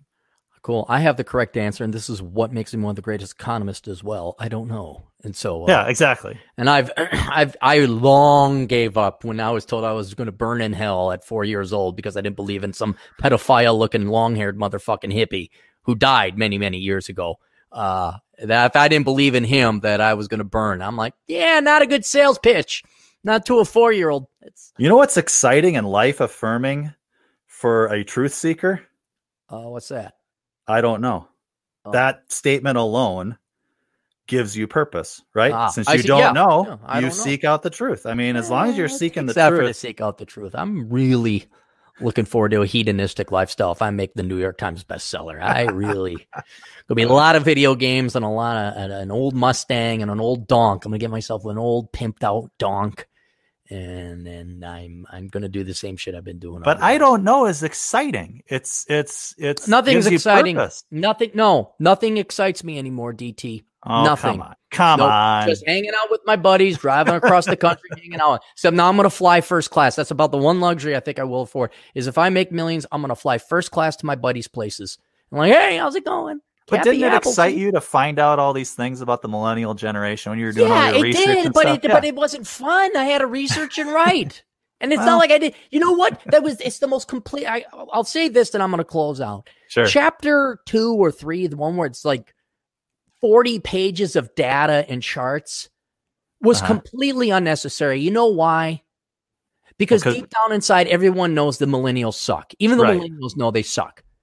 But you see, I have to go through this horse and pony show, which took almost three weeks to write and do all the research to prove. Because right. you know someone's going to, that's not true. That, and even now with all the empirical data, go, well, you see, you didn't carry the wine. It's like, dude, your generation is asking for a bailout and they ain't even thirty-five yet. Go fuck yourselves. But you see, I have to write that. So it's this obligation that I don't, it wasn't fun. It wasn't exciting. There's very little in my life left over that's new or unique because I've explored everything for the past decade. But you didn't like get excited when you saw the first picture of a black hole ever photographed? That was okay. Like that. Yeah. Yeah. Yeah. The the flyby by Pluto, where they holy shit. Yeah, that was kind of neat. Yeah, yeah. Yeah. Okay. And then and then fifteen seconds later, you're back to huh. Yeah, exactly. You're back to how do I get uh, the girls? Not that. No. No. I've, I'm way past that. No, but I meant other people. Yeah. Yeah, so. Anyway, uh, if you'd like to help out the old show, as we said before, just share. That's all you have to do is tell people about the old Capmeister and D T. Uh, share the books. Books, by the way, make a great purchase, a great gift for Christmas. So we got Bachelor Pad, Economic, Worthless, Reconnaissance Man. Just search Aaron Clary, Amazon author page. You'll see all the different books I have out there. Uh, but you can go to olderbrother.com slash donate. Uh, three ways you can help out. Uh, one, a straight donation to PayPal. You get nothing for it. I don't recommend it, but I'll take free money. Two, you could become a patron member, which you get access to all the behind the paywall, behind the scenes stuff, which includes my uh, the you know the the cutting floor stuff that didn't make it into the book but was still written real well. Uh, Mary Jo's pinups, and then um, the uh, the podcast, the uh, road trip podcast, where I kind of randomly podcast if I'm hiking or driving somewhere. Um, So it's just something that you get because it's like, well, you guys are donating money. I was like, eh, give, give you something. And everybody just, to, oh, and then access to Sanity is the Future of Wealth, which is my best post I've ever written that nobody really gave a shit about. So that's actually worth reading unto itself. And then the best way to help out, especially during the Christmas time, is to do all your shopping online through my Amazon affiliate program, olderbrother.com slash donate. The last link, the Amazon logo, click on that. It takes you to Amazon. You just do your shopping. I get a six to seven percent commission and cut on all your purchases. You do not pay extra. Jeff Bezos just gives me a check for sending traffic his way. And uh, if you could get into the good habit of doing all your shopping online there, that is a great way to help me out because it doesn't cost you anything for stuff you're going to buy anyway. You just have to get into the habit of going there first. And D T, do you use, do you use this to do your Amazon shopping? No, you got to use your computer. Be an old boomer. Be an yep. old Gen Xer and use the fucking computer. Don't use this thing because it doesn't count. So that's it. That's um, it. Will you take us out appropriately for both you and me? Dismissed and toodles.